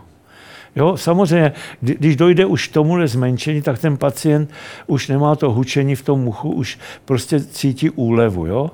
Ale že se to tam objeví i po deseti letech. Ten nádor roste pomalu, tenhle ten. Ten vám nevyroste za rok. Ten roste třeba pět, deset let. Jo? Proto taky mizí eh, relativně pomalu. Eh, potom je celá skupina těch maligních, tam především léčíme metastázy, eh, nějaké ty gliální nádory, mozkové nádory. Tohle je docela zajímavá záležitost, to je metastáza v kmeně mozkovým, která je absolutně neoperabilní. Tam prostě by žádný chirurg eh, nešáhl skalpelem, protože ten pacient by z toho lůžka už nikdy nevstal, nebo těžce ochrnutý. My jsme to ozářili, eh, tady jsme tu dávku rozdrobili eh, na pět dnů, takže jsme nedali na jednou. A vidíte, že po šesti letech tam zbyla malinká nekrotická tkáň a ten pacient prostě měl šest let krásného života pak bohužel dostal metastázy do jater a kosti a nebyli, nemohli jsme mu už pomoct. No. Tohle je taky velice, bych řekl, pro nás velice příjemný eh, příklad. To je, bylo dítě malé, eh, čtyřleté, který mělo takhle veliký nádor, taky inoperabilní. My jsme to eh, ozářili, tohle je, před, to je původní nález, to se po ozáření zmenšilo na tuhle část a tady je to po 39 měsících. A vidíte, ta holčička pak s trejčkům na gamanu, že nakreslila, jak vypadají. Takže velice příjemný eh, tohleto a mm, jako potěšující pro nás. Ne všechny výsledky samozřejmě u těchto nádorů v mozkových jsou takové. To musím přiznat, tam bohužel to je lokalizace, která není dobrá, která nekončí většinou dobře, ale občas se něco povede. Pak jsou takové různé funkční choroby, eh, jako je ta nejčastěji, co léčíme, je takzvaná bolest trojkladného nervu. Zajímavé na tom je to, že dřív s tou bolestí trojkladného nervu přicházeli pouze starší lidé a teď v poslední době, nevím, proč tomu je, nikdo to snad neví, do, dostáváme už i 30 lety, 25 lety, který mají bolest trojkladného nervu. Asi to bude od těch telefonů, jak to někdo říká, já si myslím, že to není, ale prostě je to nevysvětlitelná záležitost. Nebo nestišitelnou bolest. Eh, já nevím, to nejde o léčbu, to jde o zlepšení kvality života. Jo, třeba žena s rakovinou prsu dostane metastázy do kosti to je šílená bolest, to, to s tím se dá nic dělat. My, když zničíme ty pacience hypofýzu, tak ona ještě třeba přežívá tři roky bez bolesti. Eh, Parkin, pardon, Parkinsonovou chorobu jsme léčili něco málo, epilepsii jsme nějakou léčili a pak takový kuriozní nějaký záležitosti, těch není moc, jako třeba e, slovní tik, jo jako má někdo tik okem, že takhle mrká, tak jsou lidé, je to choroba, prosím vás, že když se nějak podráždíte, tak oni na vás vychrlej během 30 sekund neuvěřitelnou spršku z prostých slov.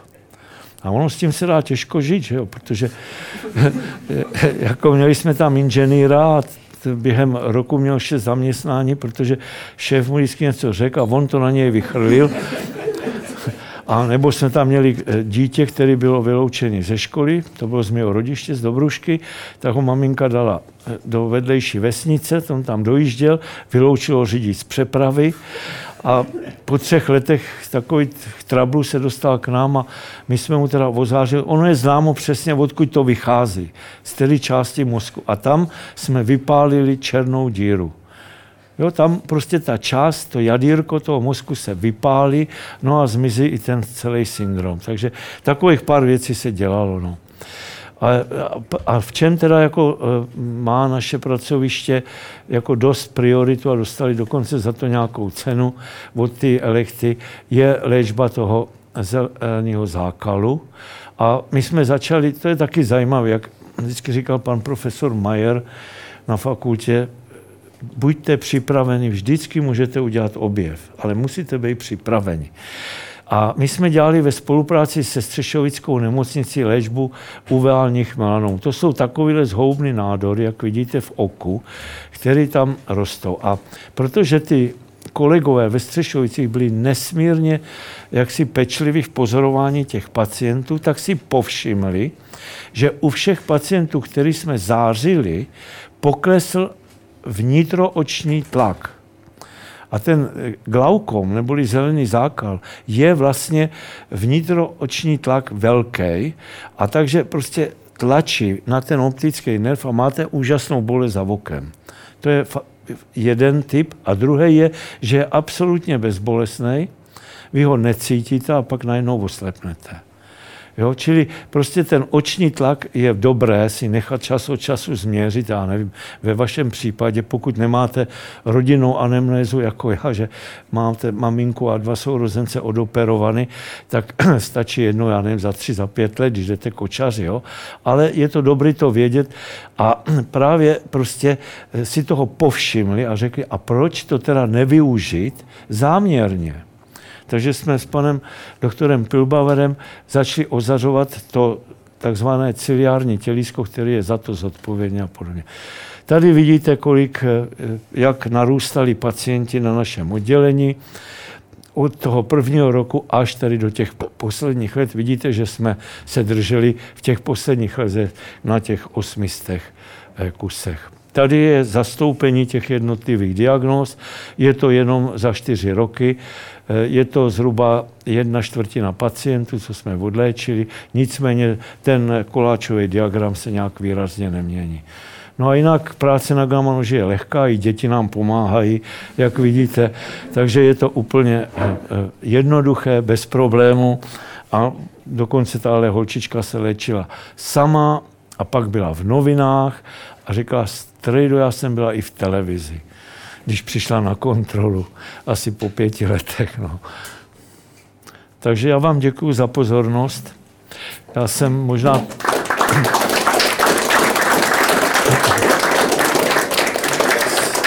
Snažil jsem se vám dát tak trochu prostě přehled. Samozřejmě nemohl jsem jít do těch detailů. Pokud budete chtět vědět detaily a budu je vidět já, tak já vám je řeknu rád. Tak eh, děkujeme za úplně vynikající úvodní slovo. Já myslím, že tam zazněla spousta zajímavých, eh, zajímavých myšlenek a hlavně musím říct, že osobně mám velkou radost z toho, jakým eh, jaksi příjemným a zároveň jaksi laicky dobře, dobře stravitelným a srozumitelným způsobem jste to prezentoval, protože to, to je taky umění a ne každý to umí, takže děkujeme moc. A teď je prostor pro vaše dotazy. Připomenu, vyčkejte na mikrofon a můžete se ptát tady hned Já, se, já jsem se chtěl zeptat, eh, kolik vlastně lidí v České republice by potřebovalo tu vaší léčbu a kolik jste schopni reálně těch z těch lidí jakoby vyléčit a podle čeho vlastně ty kandidáty, kteří budou mít to štěstí, že se u vás eh, vyléčí, vybíráte? Eh, velice dobrá otázka, děkuji za ní. Podle světových statistik, nejen našich, především ze Spojených států amerických, z Japonska, v, jedno, v deseti milionech lidí stereotaktickou léčbu potřebuje asi 1500 lidí ročně. To pokrývá jak zhoubné nádory, tak nezhoubné nádory. A u nás jsme schopni teď s tím novým přístrojem odléčit asi tisícovku a část pacientů převezme a odléčí e, Cyberknife Ostravě. Takže v podstatě my máme čekací dobu na maligní nádory u nás jeden až den až jeden týden. Na benigní nádory máme čekací dobu maximálně tři týdny. Pokud se dokumentace od pacienta nějakým způsobem dostane k nám, což není vždycky jednoduché, tak my posoudíme, zda to je vhodné nebo není a pokud je to vhodné, vezmeme, neodmítáme nikoho, léčíme i cizince, a e, prostě někdy je to problém spíš těch referujících lékařů, e, než e, toho, že ten pacient nemá možnost. Jo? My, protože jsme v ten první gaman už si lidi koupili sami, jo? A tak jsme se snažili maximálně těm lidem vyhovět. Jo? Měli jsme několik pacientů, vzpomínám si na paní z Brna, která tři roky chodila po lékařích a říkala, že jí strašně bolí za uchem, že má migrény a tohleto. A oni říkají, to je dobrý, to prostě to ženský ve 38 mývají a tak. Až po, tři, po třech letech se nějakým způsobem vydobila magnetickou rezonanci a ty snímky s nima přijela k nám. A my jsme ji za týden odléčili. Jo, nebo jsme měli jednu cizinku z, z Irska a já se jí ptám, proč jedete k nám, teď mají v Anglii tři gamanože. A ona řekla, já jsem si na internetu dočetla, přečet, eh, eh, měla diagnózu ten neurinom akustiku, zcela konkrétně, že pro mě výhodná bude operace gamanožem, až mi nespadne koutek líčko nebo tohle. Když jsem si přečetla, že to je to jsem věděla po prvním týdnu. Pak jsem si přečetla nebo sehnala publikace o tom a vy máte publikovaný nejlepší přežití a nejlepší, nejnižší mor, morbiditu jo, po té léčbě, to znamená vedlejší účinky. No tak jsem přijela k vám, no. Což nás potěšilo samozřejmě, ale jako eh, já si osobně myslím, že eh, pacient by měl o svém zdraví rozhodovat sám. Jo, pokud samozřejmě má lékaře, který mu důvěřuje. A ten lékař prostě je v obraze. Tak tento pacienta nebo tu dokumentaci k nám pošle. A my mu pomůžeme určitě. Jo? Ale že někdy si myslím, že ta iniciativa nebo ta důvěra těch našich pacientů eh, v ty obvodní lékaře nebo možná i specialisty na nějakých eh, menších klinikách, že je přes přílišná a že by ten pacient se měl někde poptat nebo tak, aby prostě včas se mu dostal ty nejlepší léčby. Těžko k tomu, co říct víc. Dobrý den, já se chci zeptat, jste říkal tisíc lidí ročně, to vychází na skoro tři denně, to musí být hrozně rychle za sebou, nebo ne? Pět denně. Pač máme 230 pracovních dní v roce a mezi svátky vánočními my nepracujeme. Jo. Takže letos budeme mít týden tam výpadek, pač letos, letos tam je týden. Čili děláme pět pacientů denně. No to ještě je mnohem méně představitelný pro mě, jak se tam musí rychle střídat. A zajímalo by mě za prvý, kolik lidí na tom takhle jakoby pracuje, co to připravují a kolik tak strávíte jakoby hodin, člověko hodin na jednom pacientu, než se to jako celý připraví a udělá. Tak eh, celý, tě, celý ten tým se stává z tří neurochirurgů, dvou neurologů, jednoho radiačního onkologa, radioterapeuta, dvou lékařských fyziků a tří, dvou sester, které jsou přímo na tom gamma noži. My máme pak ještě lůžkovou část a samozřejmě tu ambulanci k tomu, tak tam pracují a ty sestry dělají na směny, že jo. Pač ty některý pacienti, jak jsem řekl, tam eh, leží, přespávají ten jeden den nebo dva dny. Takže celkem ten tým čítá 22 lidí a v tomhle počtu jsme schopni, nebo musíme to udělat, no protože jako z začátku to byla jako otázka eh, eh, našetření dostatečného množství peněz, abychom mohli jedna kupovat nové zdroje a jak jste viděli postupně ten Gamanuš eh, inovovat, upgradeovat, abychom vždycky byli s tou technologií na ty špici.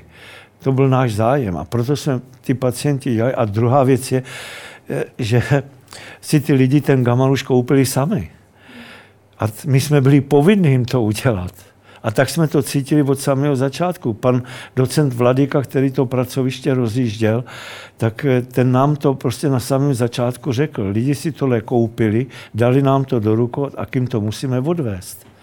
A měli jsme mnoho pacientů, kteří přišli a říkali, když jsem na to přispíval, vůbec jsem netušil, že se sem někdy dostanu. Já jsem říkal, přispívá se proto, že se tam nedostaneme, že pomůžeme ostatním. Ale byli nesmírně rádi, že prostě měli tu možnost se tam léčit. No. Já nevím, jestli vám to takhle stačí. Je to samozřejmě, eh, my eh, ze začátku, jak jste viděli, ten nárůst pacientů nebyl tak rychlý, ale teď máme v podstatě už eh, tu logistiku tak zvládnutou, že jsme schopni udělat i 8 pacientů za den. Ale to tam jsme do pěti, do šesti, samozřejmě. Ale v té normální pracovní době my začínáme v sedm hodin a končíme v půl čtvrty, tak jsme schopni těch pět udělat. Dobrý večer. Mňa by konkrétne zaujímalo, koľko času uplynie medzi tými prípravnými vyšetreniami, kedy sa zameriava tá leze a kedy vlastně sa ta klietka dá dole z té hlavy, respektive a koľko hodin je ta klietka na hlave? Dobře. Když vezmu první pacient, je nasazen v 7.00, se nasazuje, čili v 7.10 je nasazený. Odchází ve čtvrt na 8 na magnetickou rezonanci, Eh, vrátit, takže to máte čtvrt na 8, pak je to, řekněme, do těch osmi ta rezonance. Když je to jednoduchý případ, jako ten neurinom akustiku, tak to naplánované je za 10 minut, tak to je 8, 10 a 30 minut se léčí. Takže v 9 hodin už může mít první pacient ten, ten rám z hlavy dole. Samozřejmě, když my nasazujeme všechny rámy nas, za sebou a ty pacienti postupně odcházejí. Takže ty, kteří jsou v lepší kondici, u kterých víme, že jsou schopni s tím rámem tam být do oběda, tak jsou tam i do oběda, protože mezi tím ozařováním nejde. A to zase z toho důvodu, že my máme určitý okno na dvou magnetických rezonancích. Ty mají objednaný pacienti a my nemůžeme říct, dobře, nasadíme rám v 10 a v 10.15 chceme rezonanci. Jo, čili ta logistika se vyvinula také. Ty, pa, ty pacienti to vůbec neboli. Ty po deseti minutách necítí nic, oni sedí, dívají se na televizi nebo si čtou a při léčbě jim navíc pouštíme hudbu dle vlastního výběru.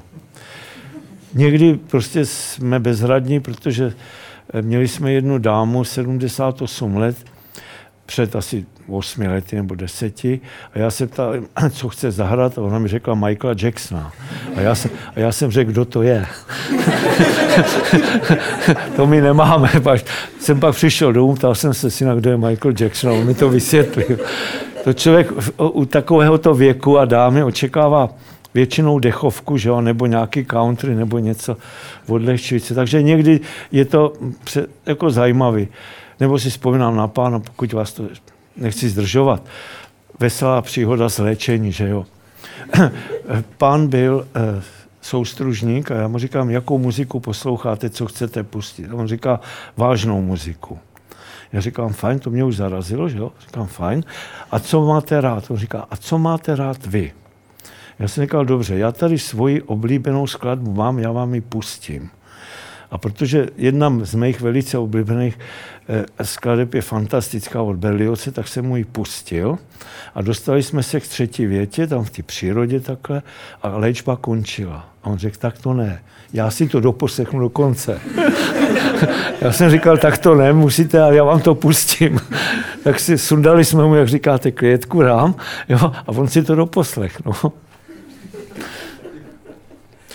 Takže jako my se snažíme, my máme, pardon, ještě na, na 0,1 úvazek máme psychologa nemocničního. A ten psycholog s takovýma těma lidma mluví před tou léčbou. Pokud ti pacienti jsou hospitalizovaní, tak nastupují den předem, eh, odpoledne a večer jim pouštíme 20-minutový video, co se s nima druhý den bude dít. Jinak, pokud přijdou ráno, tak jim to jenom sestra vysvětlí krátce. Takže tohle od samého začátku jsme měli, pač pan docent Vladika říkal, psychika je 60% úspěchu léčby. Já si to myslím osobně taky. Dobrý večer. Ja by som mal otázku, mm, čo sa deje s tou bunkou nádorovou po ožiarení toho ionizujúceho žiarenia. Či teda dochádza k nejakej nekróze tej bunky, alebo dochádza k nejakej inaktivácii a počase by sa mohla zase nejak prejaviť nádorovým bujením, alebo teda či dojde k tej nekróze a není možno, že proste sa poškodí a uvoľnia sa tie enzymy a poškodí nejaké proste okolné tkanivo. Ano, tam, tam je podstatné to, Eh, že při tom prvotním procesu eh, dojde k rozbití DNA. A když tu, že jo, samozřejmě může dojít k reparaci, ale ty reparační procesy samozřejmě se dějí, ale musíme dát takovou dávku, aby se co nejvíc toho DNA v těch buňkách zničilo. Tím ta buňka nemá možnost se reprodukovat. Když se nemá možnost reprodukovat, tak nemůže ten nádor, ať je zhoubný nebo nezhoubný, dále růst.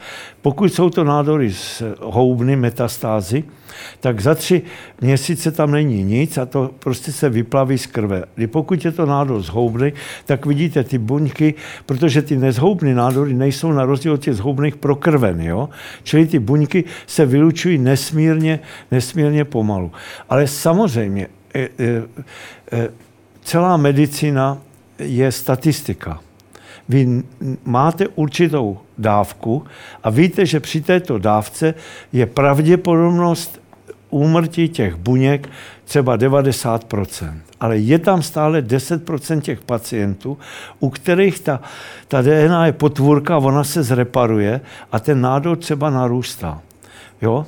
To se stane. To se stane, já nevím, ve třech procentech případů, ale vzhledem k tomu, že jsme si řekli, že se o ty pacienty budeme starat, on k nám přijde za rok na kontrolu, my změříme velikost toho nádoru, velikost před tím ozářením a pokud jako vidíme, že roste, tak počkáme ještě půl roku, až je to signifikantní ten nárůst a dáme mu další dávku. Bohužel jinak to nejde dělat. Jako my nejsme schopni říct, jo, tak tobě dám 22, tobě dám 23. Jo, to bohužel ne to, ale to platí v medicíně eh, vlastně obecně, protože my nejsme vodní fantom nebo voda, jsme biologická tkáň a každá ta biologická tkáň je rozlišná, rozdílná. Jako ta voda se vám bude vždycky chovat jako voda, když ji ozáříte. Ale ten člověk je každý z nás jiný. No. Někdo je víc pivní, někdo méně pivní, někdo má víc vody, někdo méně. A ještě by mě zaujímali nežiaduce účinky. Nežiaduce účinky. Nežád, ano, nežádoucí účinky eh, samozřejmě eh, jsou.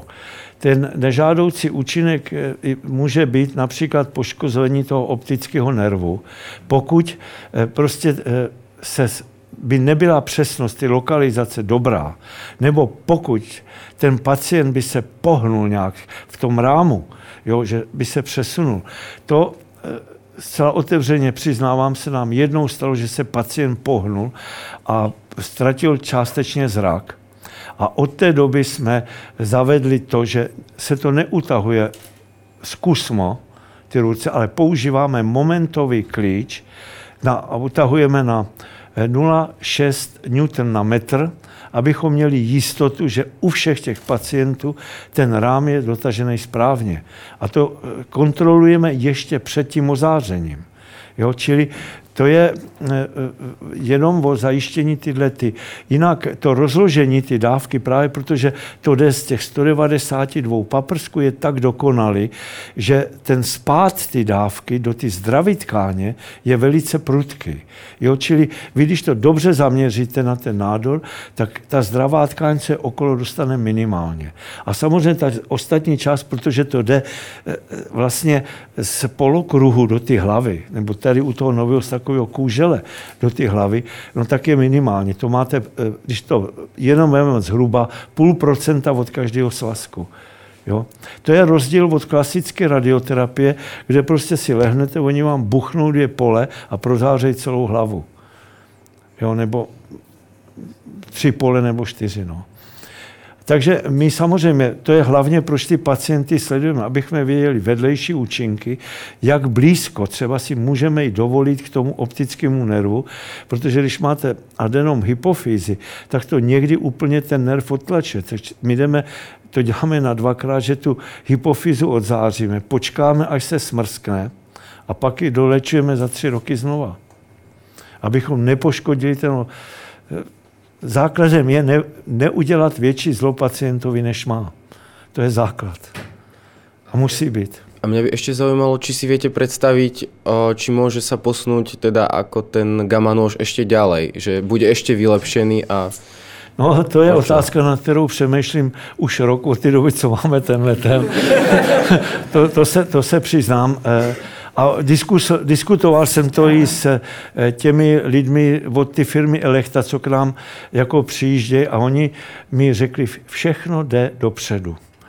A eh, jako já vidím jako nejbližší možnost, a na tom jsme se docela i s těma lidma jako shodli, že na tom gamma noži bude zařízení, já neříkám, jestli to bude CT, magnetická rezonance nebo něco, co vám těsně před ozářením ještě jednou zkontroluje tu polohu.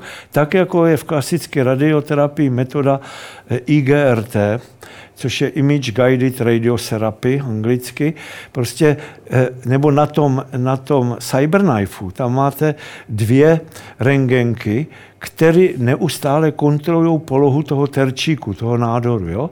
A ty jsou každých 20 milisekund se dělá snímek a dva, každých 20 milisekund se ta poloha v počítači srovnává. Jo? Čili něco podobného, co by nás mohlo varovat, že ten pacient není uložen tak, jak by měl.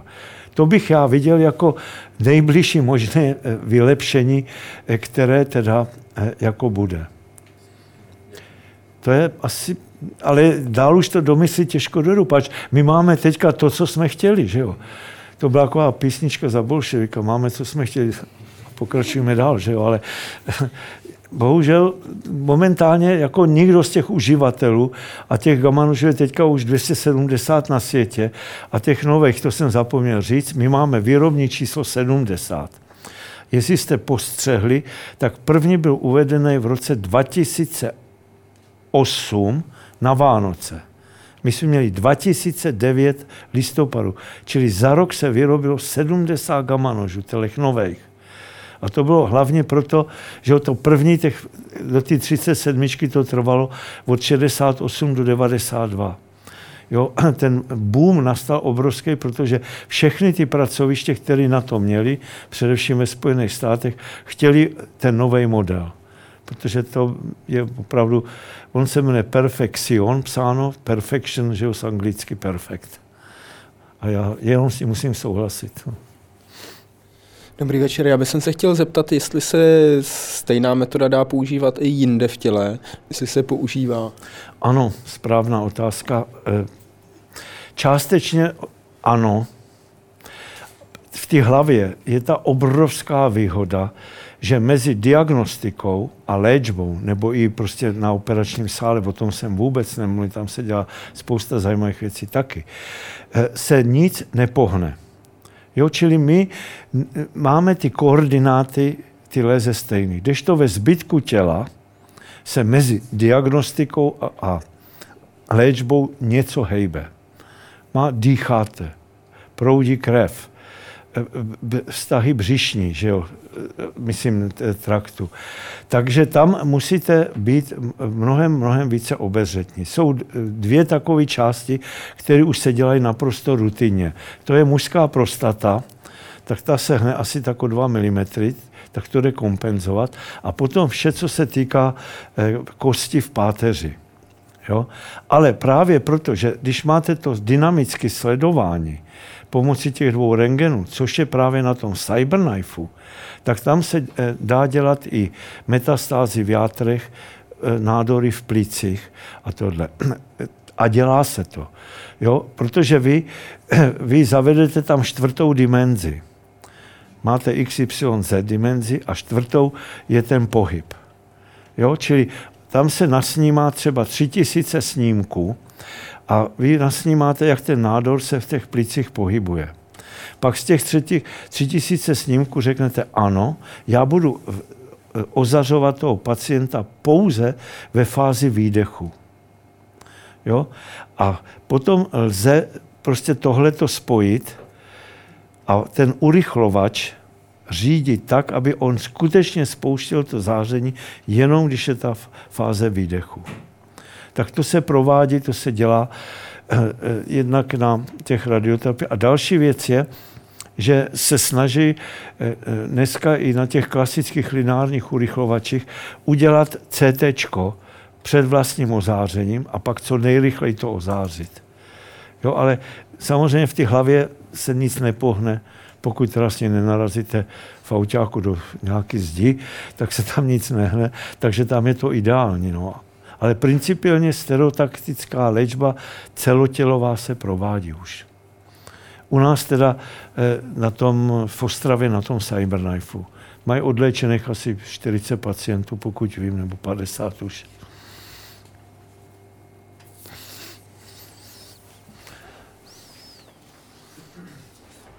Dobrý večer, já bych se chtěla zeptat, jaké jsou nejčastější kontraindikace, kdy vám prostě nějací lékaři pošlou pacienta a vy řeknete, že to opravdu nejde, kdy zhodnotíte, že nemůžete použít tuhleto metodu.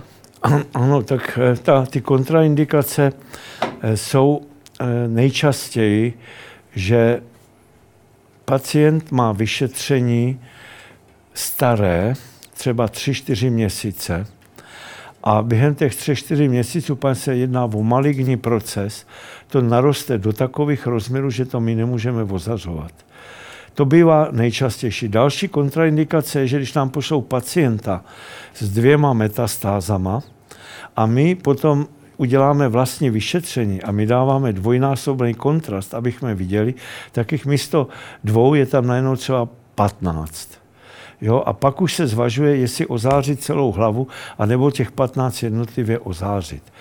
To, je, to jsou nejčastější kontraindikace, to je, že je velký rozdíl mezi snímkovou dokumentací, s kterou je pacient poslán k nám, a skutečnou realitou, kterou my nalezneme. To je nejčastější kontraindikace. My, eh, my to, bohužel, my nemáme volné kapacity, na našich strojích v nemocnici, abychom toho pacienta eh, předem, my mu bohužel nasadíme rám a pak zjistíme, eh, že to nejde provést, což je velice složitý tomu pacientovi vysvětlit, že nezlobte se, my vás nemůžeme ozářit, to prostě jde.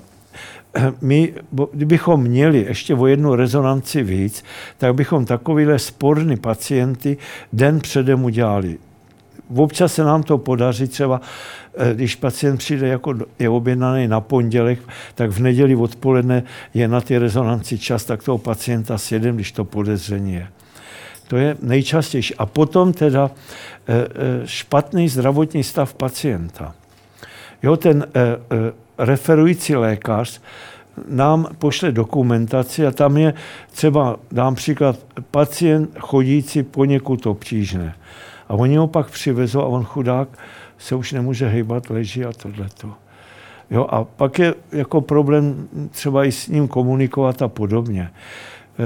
Tak tohle jsou nejčastější kontraindikace. Jinak takový e, těch e, kontraindikací, protože na gabanože nám nevadí, když má pacient pacemaker, tak to řešíme tím, že uděláme CT. Že jo, to, to, těch je jako minimálně. Nebo když má, já nevím, umělej kloup, tak jde na CT, nejde na rezonanci. Snažíme se v každém případě eh, mu pomoct co nejlépe, ne, nejvíce teda, no, ale občas bohužel eh, musíme říct, ne, to skutečně není pro Gamanuš. No. Není to proto, že bychom byli líní to udělat.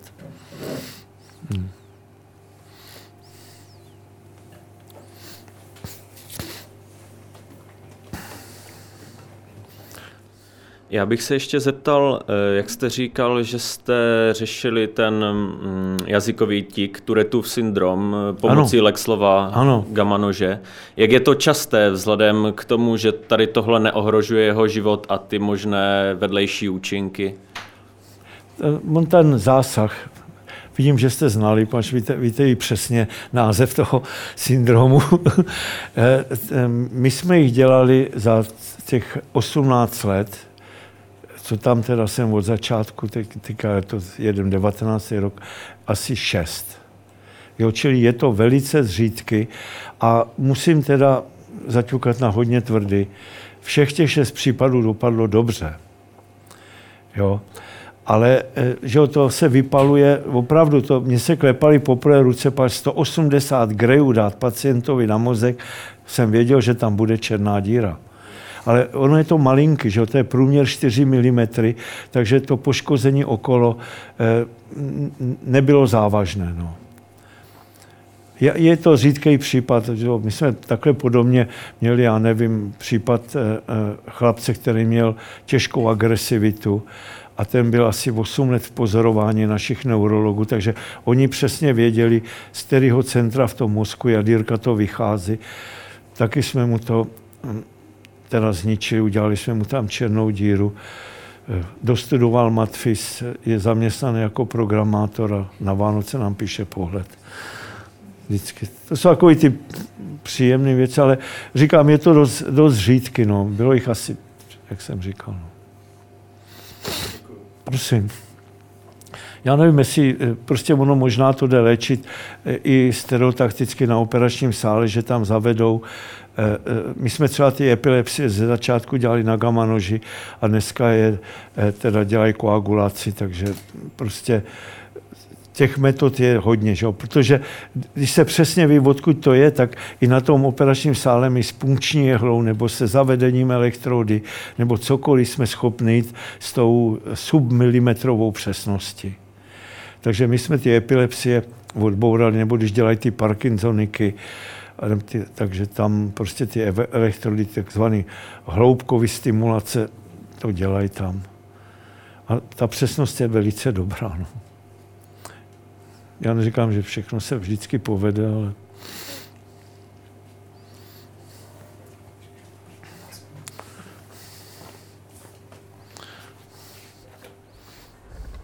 Dobrý večer. V průběhu přednášky tady zazněla zajímavá otázka ohledně víry. Rád bych se zeptal, co vlastně zapříčinil ten váš obrat, nebo... Já, podívejte se, eh, já jsem, já pocházím z vesnice, já jsem byl v pěti letech zavedený do kostela, kde jsem teda ministroval až do svých, vlastně už jsem byl hotový inženýr a ještě jsem ministroval v kostele. A já jsem si z toho odnes teda hodně poznatku. Eh, především eh, mě zaujala prostě hudba chrámová, tyhle ty věci, ale eh, potom prostě jsem já nevím, to je, ne, nebyl to žádný obrat, bylo to, by řekl, jenom poznání trochu víc světa. Já, když jsem byl na ty vesnici, jak jsem ten svět viděl jinak, než když jsem pak měl možnost. A já jsem měl skutečně jako nesmírný štěstí v neštěstí. Já jsem nechtěl nikdy studovat fyziku. Já jsem chtěl studovat veterinu nebo zemědělskou vysokou, pač jsme měli hospodářství a nebylo mi to umožněno, bylo mi to zakázáno přímo. Takže já jsem jako nejhorší východisko vzal jadernou, ale to bylo... Protože se v, v roce 59, kdy jsem na tu jadernou šel, tak se říkalo jaderný reaktor do každé rodiny. Jo, tak jsem říkal, fajn, bezvadný to bude. To, tak jsem to šel studovat a pak jsem měl prostě zbytek života obrovský štěstí, včetně toho, že jsem měl možnost pracovat v zahraničí, že jsem měl možnost pracovat pro Mezinárodní atomovou agenturu ve Vídni a tudíž 15 let jsem pro ně dělal, dokud jsem teda jako nešel do jejich jako důchodu, že jo, tak eh, a jako jenom expert, já jsem stále byl tady v republice. A tak jsem ten svět poznal a prostě nějak jsem při, uznal, že prostě já neříkám, že nevěřím v nic, jo, to neříkám, ale v Boha, jak byl servírovaný mě v kostele a jak je eh, prostě servírovaný eh, někomu nebo nějak, tak to si myslím, že není víra. Ta víra se dá prostě nebo takhle, mluvíme teda o křesťanské víře, že jo. Asi ta otázka je z obou míst. Jo, ta prostě, to křesťanství, když se na to podíváte, na dějiny křesťanství, tak ono se to od toho islámu moc neměří. Já, ty křesťanství si vyžádalo víc oběti, nežli v obě světové války dohromady. A to je jedna z věcí, která mi na tom prostě eh, trošku vadila, kromě toho, jakým způsobem je to podávané. Já si čtu v Bibli, prosím vás, protože, jak říkal Verich, čtěme Bibli, tam to všechno je. A tam opravdu všechno je. Tam opravdu, když člověk chce, tak si tam najde. A občas prostě si vzpomenu na nějaký citát, už si to nepamatuju, tak se tam podívám. Veškeré, lidské, veškeré kvaltování toliko pro hovodu dobré jest se taky tam praví. A to si myslím, že to jsou, to jsou perly, to prostě, tam je zkušenost obrovská všecko, ale tak, jak se to podává, tak to mě nevyhovovalo a nevyhovuje. No. Ale já jako eh, občas eh, do kostela zajdu, ale chodím tam ne kvůli tomu, že bych se jako modlil, ale chodím tam kvůli muzice, protože tu jsem si nějak tehdy oblíbil a a zase je to dneska všechno jinak. Ty obřady jsou jinak, než byly. Něco takového, jako zpívat eh, eh, pašie před eh, vánočními svátkami nebo zpívat evangelia před velikonocemi. To už dneska vymizlo z těch kostelů. To tam bývalo.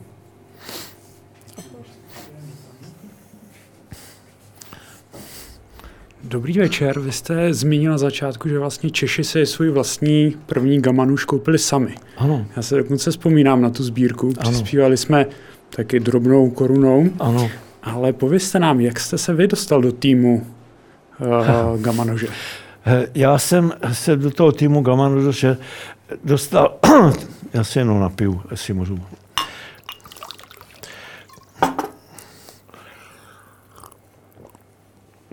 v roce 1991, když se začalo uvažovat o koupi gamanože, tak eh, radioterapeutická obec široká se postavila proti gamanoži, protože říkali, za 100 milionů my můžeme mít pět lineárních urychlovačů a ty pomůžou lidem více.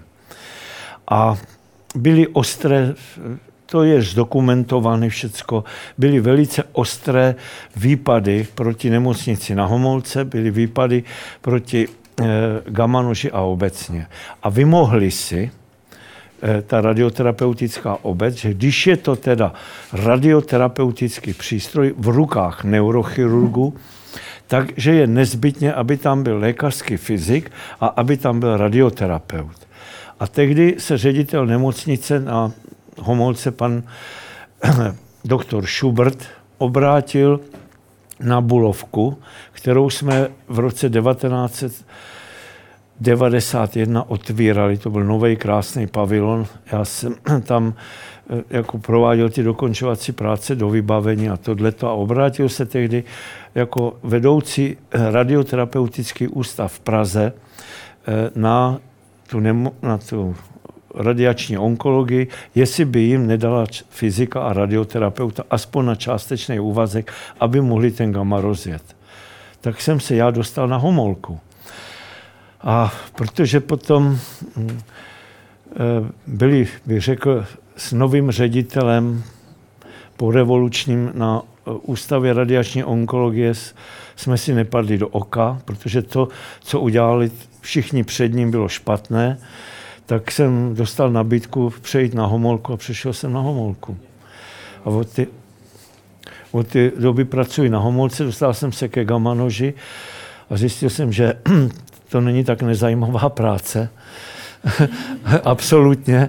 Nakonec, že když dostudoval syn, tak jadernou, že jo, tak jsme založili dynastii na Homolce jako Lexelovi mají dynastii na výrobu, tak my jsme řekli, my budeme mít dynastii na řízení teda gamanože a on teda začal studovat ještě medicínu k tomu a pak toho nechal, takže prostě dělal na gamanoži, no a pak dostal nabídku do Spojených států, tam pracuje čtvrtý nebo pátý rok a teďka tatínka uvolní, tatínek bude moc do důchodu a vrátí se a bude pokračovat. Takže jsme to takhle zajistili, aby prostě ten gaman už frčel i nadále, pač frčet musí a že ho bohužel, nebo bohu dík teda, ze zákona u nás eh, musí být přitomen eh, atestovaný radiologický fyzik. No. Takže ten fyzik tam být musí v tom týmu. No. Ale říkám, zase to byla náhoda.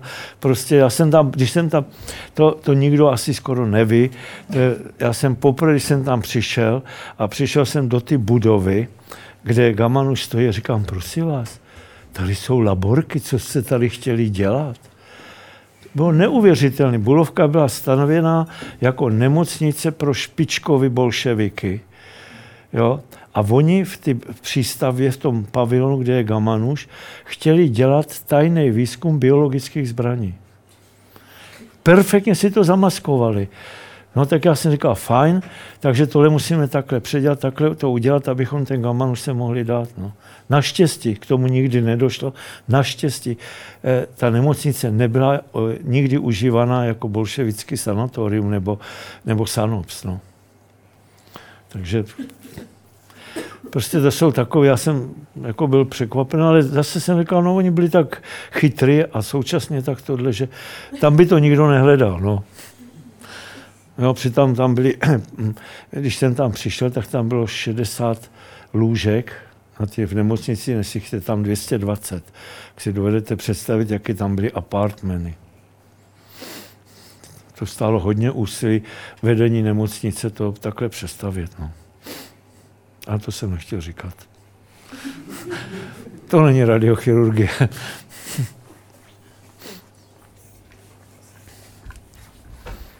Tak já vám nejprve moc poděkuji za velmi poutavé a zajímavé vyprávění. Pan docent Josef Novotný, děkujeme.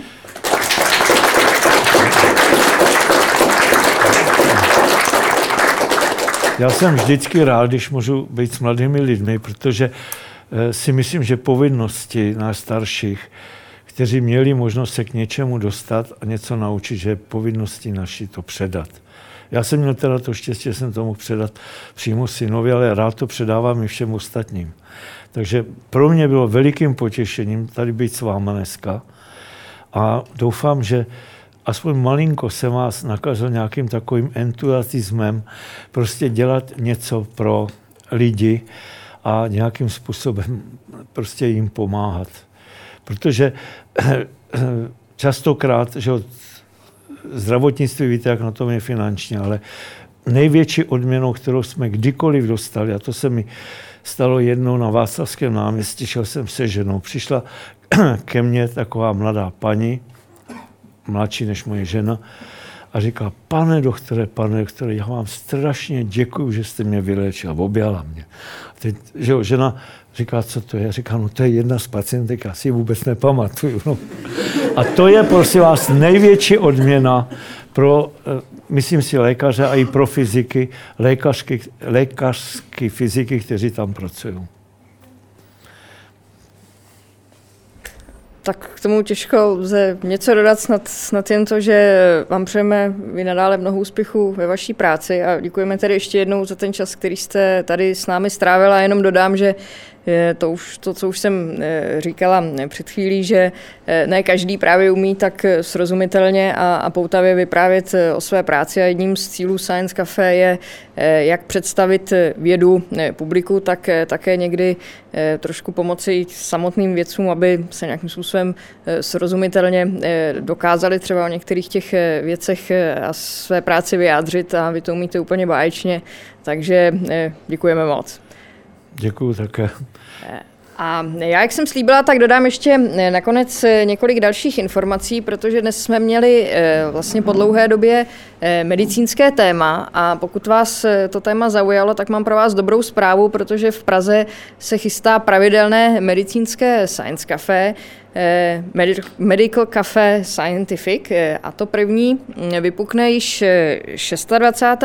října a protože těch Science Cafe nám už postupně přibývá, tak já tady na to vám přímo tahák a tak vám prozradím, že Science Cafe o medicíně pořádají kolegové ze studentského spolku Motolák, kteří tady, pokud se nepletu, jsou jsou, takže kdyby vás zajímalo více informací, tak eh, vás přímo eh, odkážu eh, tady na kolegy. A tím prvním, prvním tématem mm, bude výzkum v medicíně a klinická praxe s podtitulem Dětská leukémie, diagnostika a příčiny. A hosté budou opravdu velmi zajímaví, protože přijde přímo děkan druhé lékařské fakulty, pan docent Ondřej Hrušák a proděkan pro vědu a výzkum a doktorské studium pan profesor Jan Trka. Takže 26. října eh, v klubu eh, K4 v Celetné ulici, eh, tak tam proběhne první medicínské Science Cafe a všechny tyto informace najdete také na našich webových stránkách, kde jako tradičně naleznete pozvánky i na všechna další Science Cafe, která úspěšně, úspěšně se rozšiřují do dalších měst. Už třeba ve čtvrtek, teď 14. října, proběhne první Science Cafe v Ústí nad Labem na velmi zajímavé téma o extrémních jevech počasí, eh, takže pokud třeba máte nějaké známé v Ústí a v okolí, tak jim když tak Science Café můžete doporučit. Eh, a seznam všech nadcházejících Science Café najdete v přehledném kalendáři eh, na našich webových stránkách sciencecafe.cz. Já nebudu všechna ta Science Café vyjmenovávat, ale pozvu vás jenom na ta další nadcházející pražská, protože v listopadu nás čekají dvě. Eh, a eh, to proto, že první týden listopadu bude probíhat týden vědy a techniky, který pořádá Akademie věd. A podrobné informace o eh, tomto celém týdnu najdete v brožurkách, které byste měli mít na stole, nebo případně jsou tady na baru, pokud se nepletu. A ty si můžete vzít a tam najdete podrobný, podrobný program, kdy se otevírají ústavy Akademie věd a koná se celá řada akcí. A jednou z nich je právě Science Cafe Extra, které proběhne první úterý v měsíci výjimečně, což vychází na 2. listopadu. A tématem bude letecká meteorologie. Našimi hosty budou pan doktor Jacek Kerum a paní doktorka Zuzana Chládová z Ústavu fyziky atmosféry Akademie věd. A myslím, že to bude eh, velmi zajímavý večer. Eh, druhé úterý v měsíci, 9. listopadu, proběhne pak standardní Science Cafe, tak eh, jak jste všichni zvyklí. A i tehdy se budeme věnovat meteorologii, máme takový meteorologický listopad a eh, tentokrát bude řeč o eh, extrémních jevech počasí, čili bude to trošku podobné téma, jako se chystá za dva dny v Ústí nad Labem, ale pokud se nedostanete do Ústí, tak, tak můžete na jiné hosty se přijít podívat zase sem do kavárny Potrvá a hostem bude pan doktor Jan Pretel z Českého hydrometeorologického ústavu a jeho kolega Radim Tolaš, takže se můžete těšit na dva hosty. Tak to je téma listopadových, to jsou témata listopadových Science Cafe hm, zde v Praze.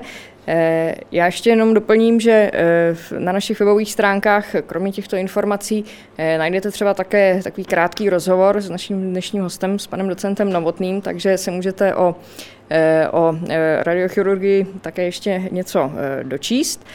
A e, samozřejmě vás zvu k poslechu Českého rozhlasu Leonardo, e, a to nejen k záznamu Víkendové univerzity, kde e, najdete právě záznamy Science Cafe, e, ale také k dalším pořadům. E, je to velmi jednoduché poslouchat Leonardo přes internet, e, takže v tom není žádný problém a můžete si třeba při práci pustit některý se zajímavých pořadů, nebo si je můžete stáhnout, což je velmi pohodlné a můžete to poslouchat třeba v MP3 a podobně, eh, někde na cestách. Eh, já na úplný závěr ještě poděkuji dalším partnerům, kteří umožňují eh, konání Science Cafe. Eh, je to služba 1188, eh, která má jednak pobočku, řekněme, na internetu, ale zároveň ta čísla znamenají linku, kam si můžete zavolat, pokud máte nějaký problém, scháníte nějakou adresu, kontakt a podobně. Dál děkuji hlavnímu městu Praha, které nás také podpořilo, nakladatelství Beletris, Eh, společnosti e-advokacie a eh, samozřejmě děkuji týmu kavárny Potrvá, který se o nás vždycky hezky stará. Eh, tak, já myslím, že to už je asi úplně všechno. dík patří vám za to, že jste přišli a ptali jste se a budu se těšit zase třeba příště na viděnou na dalším Science Cafe. Hezký večer.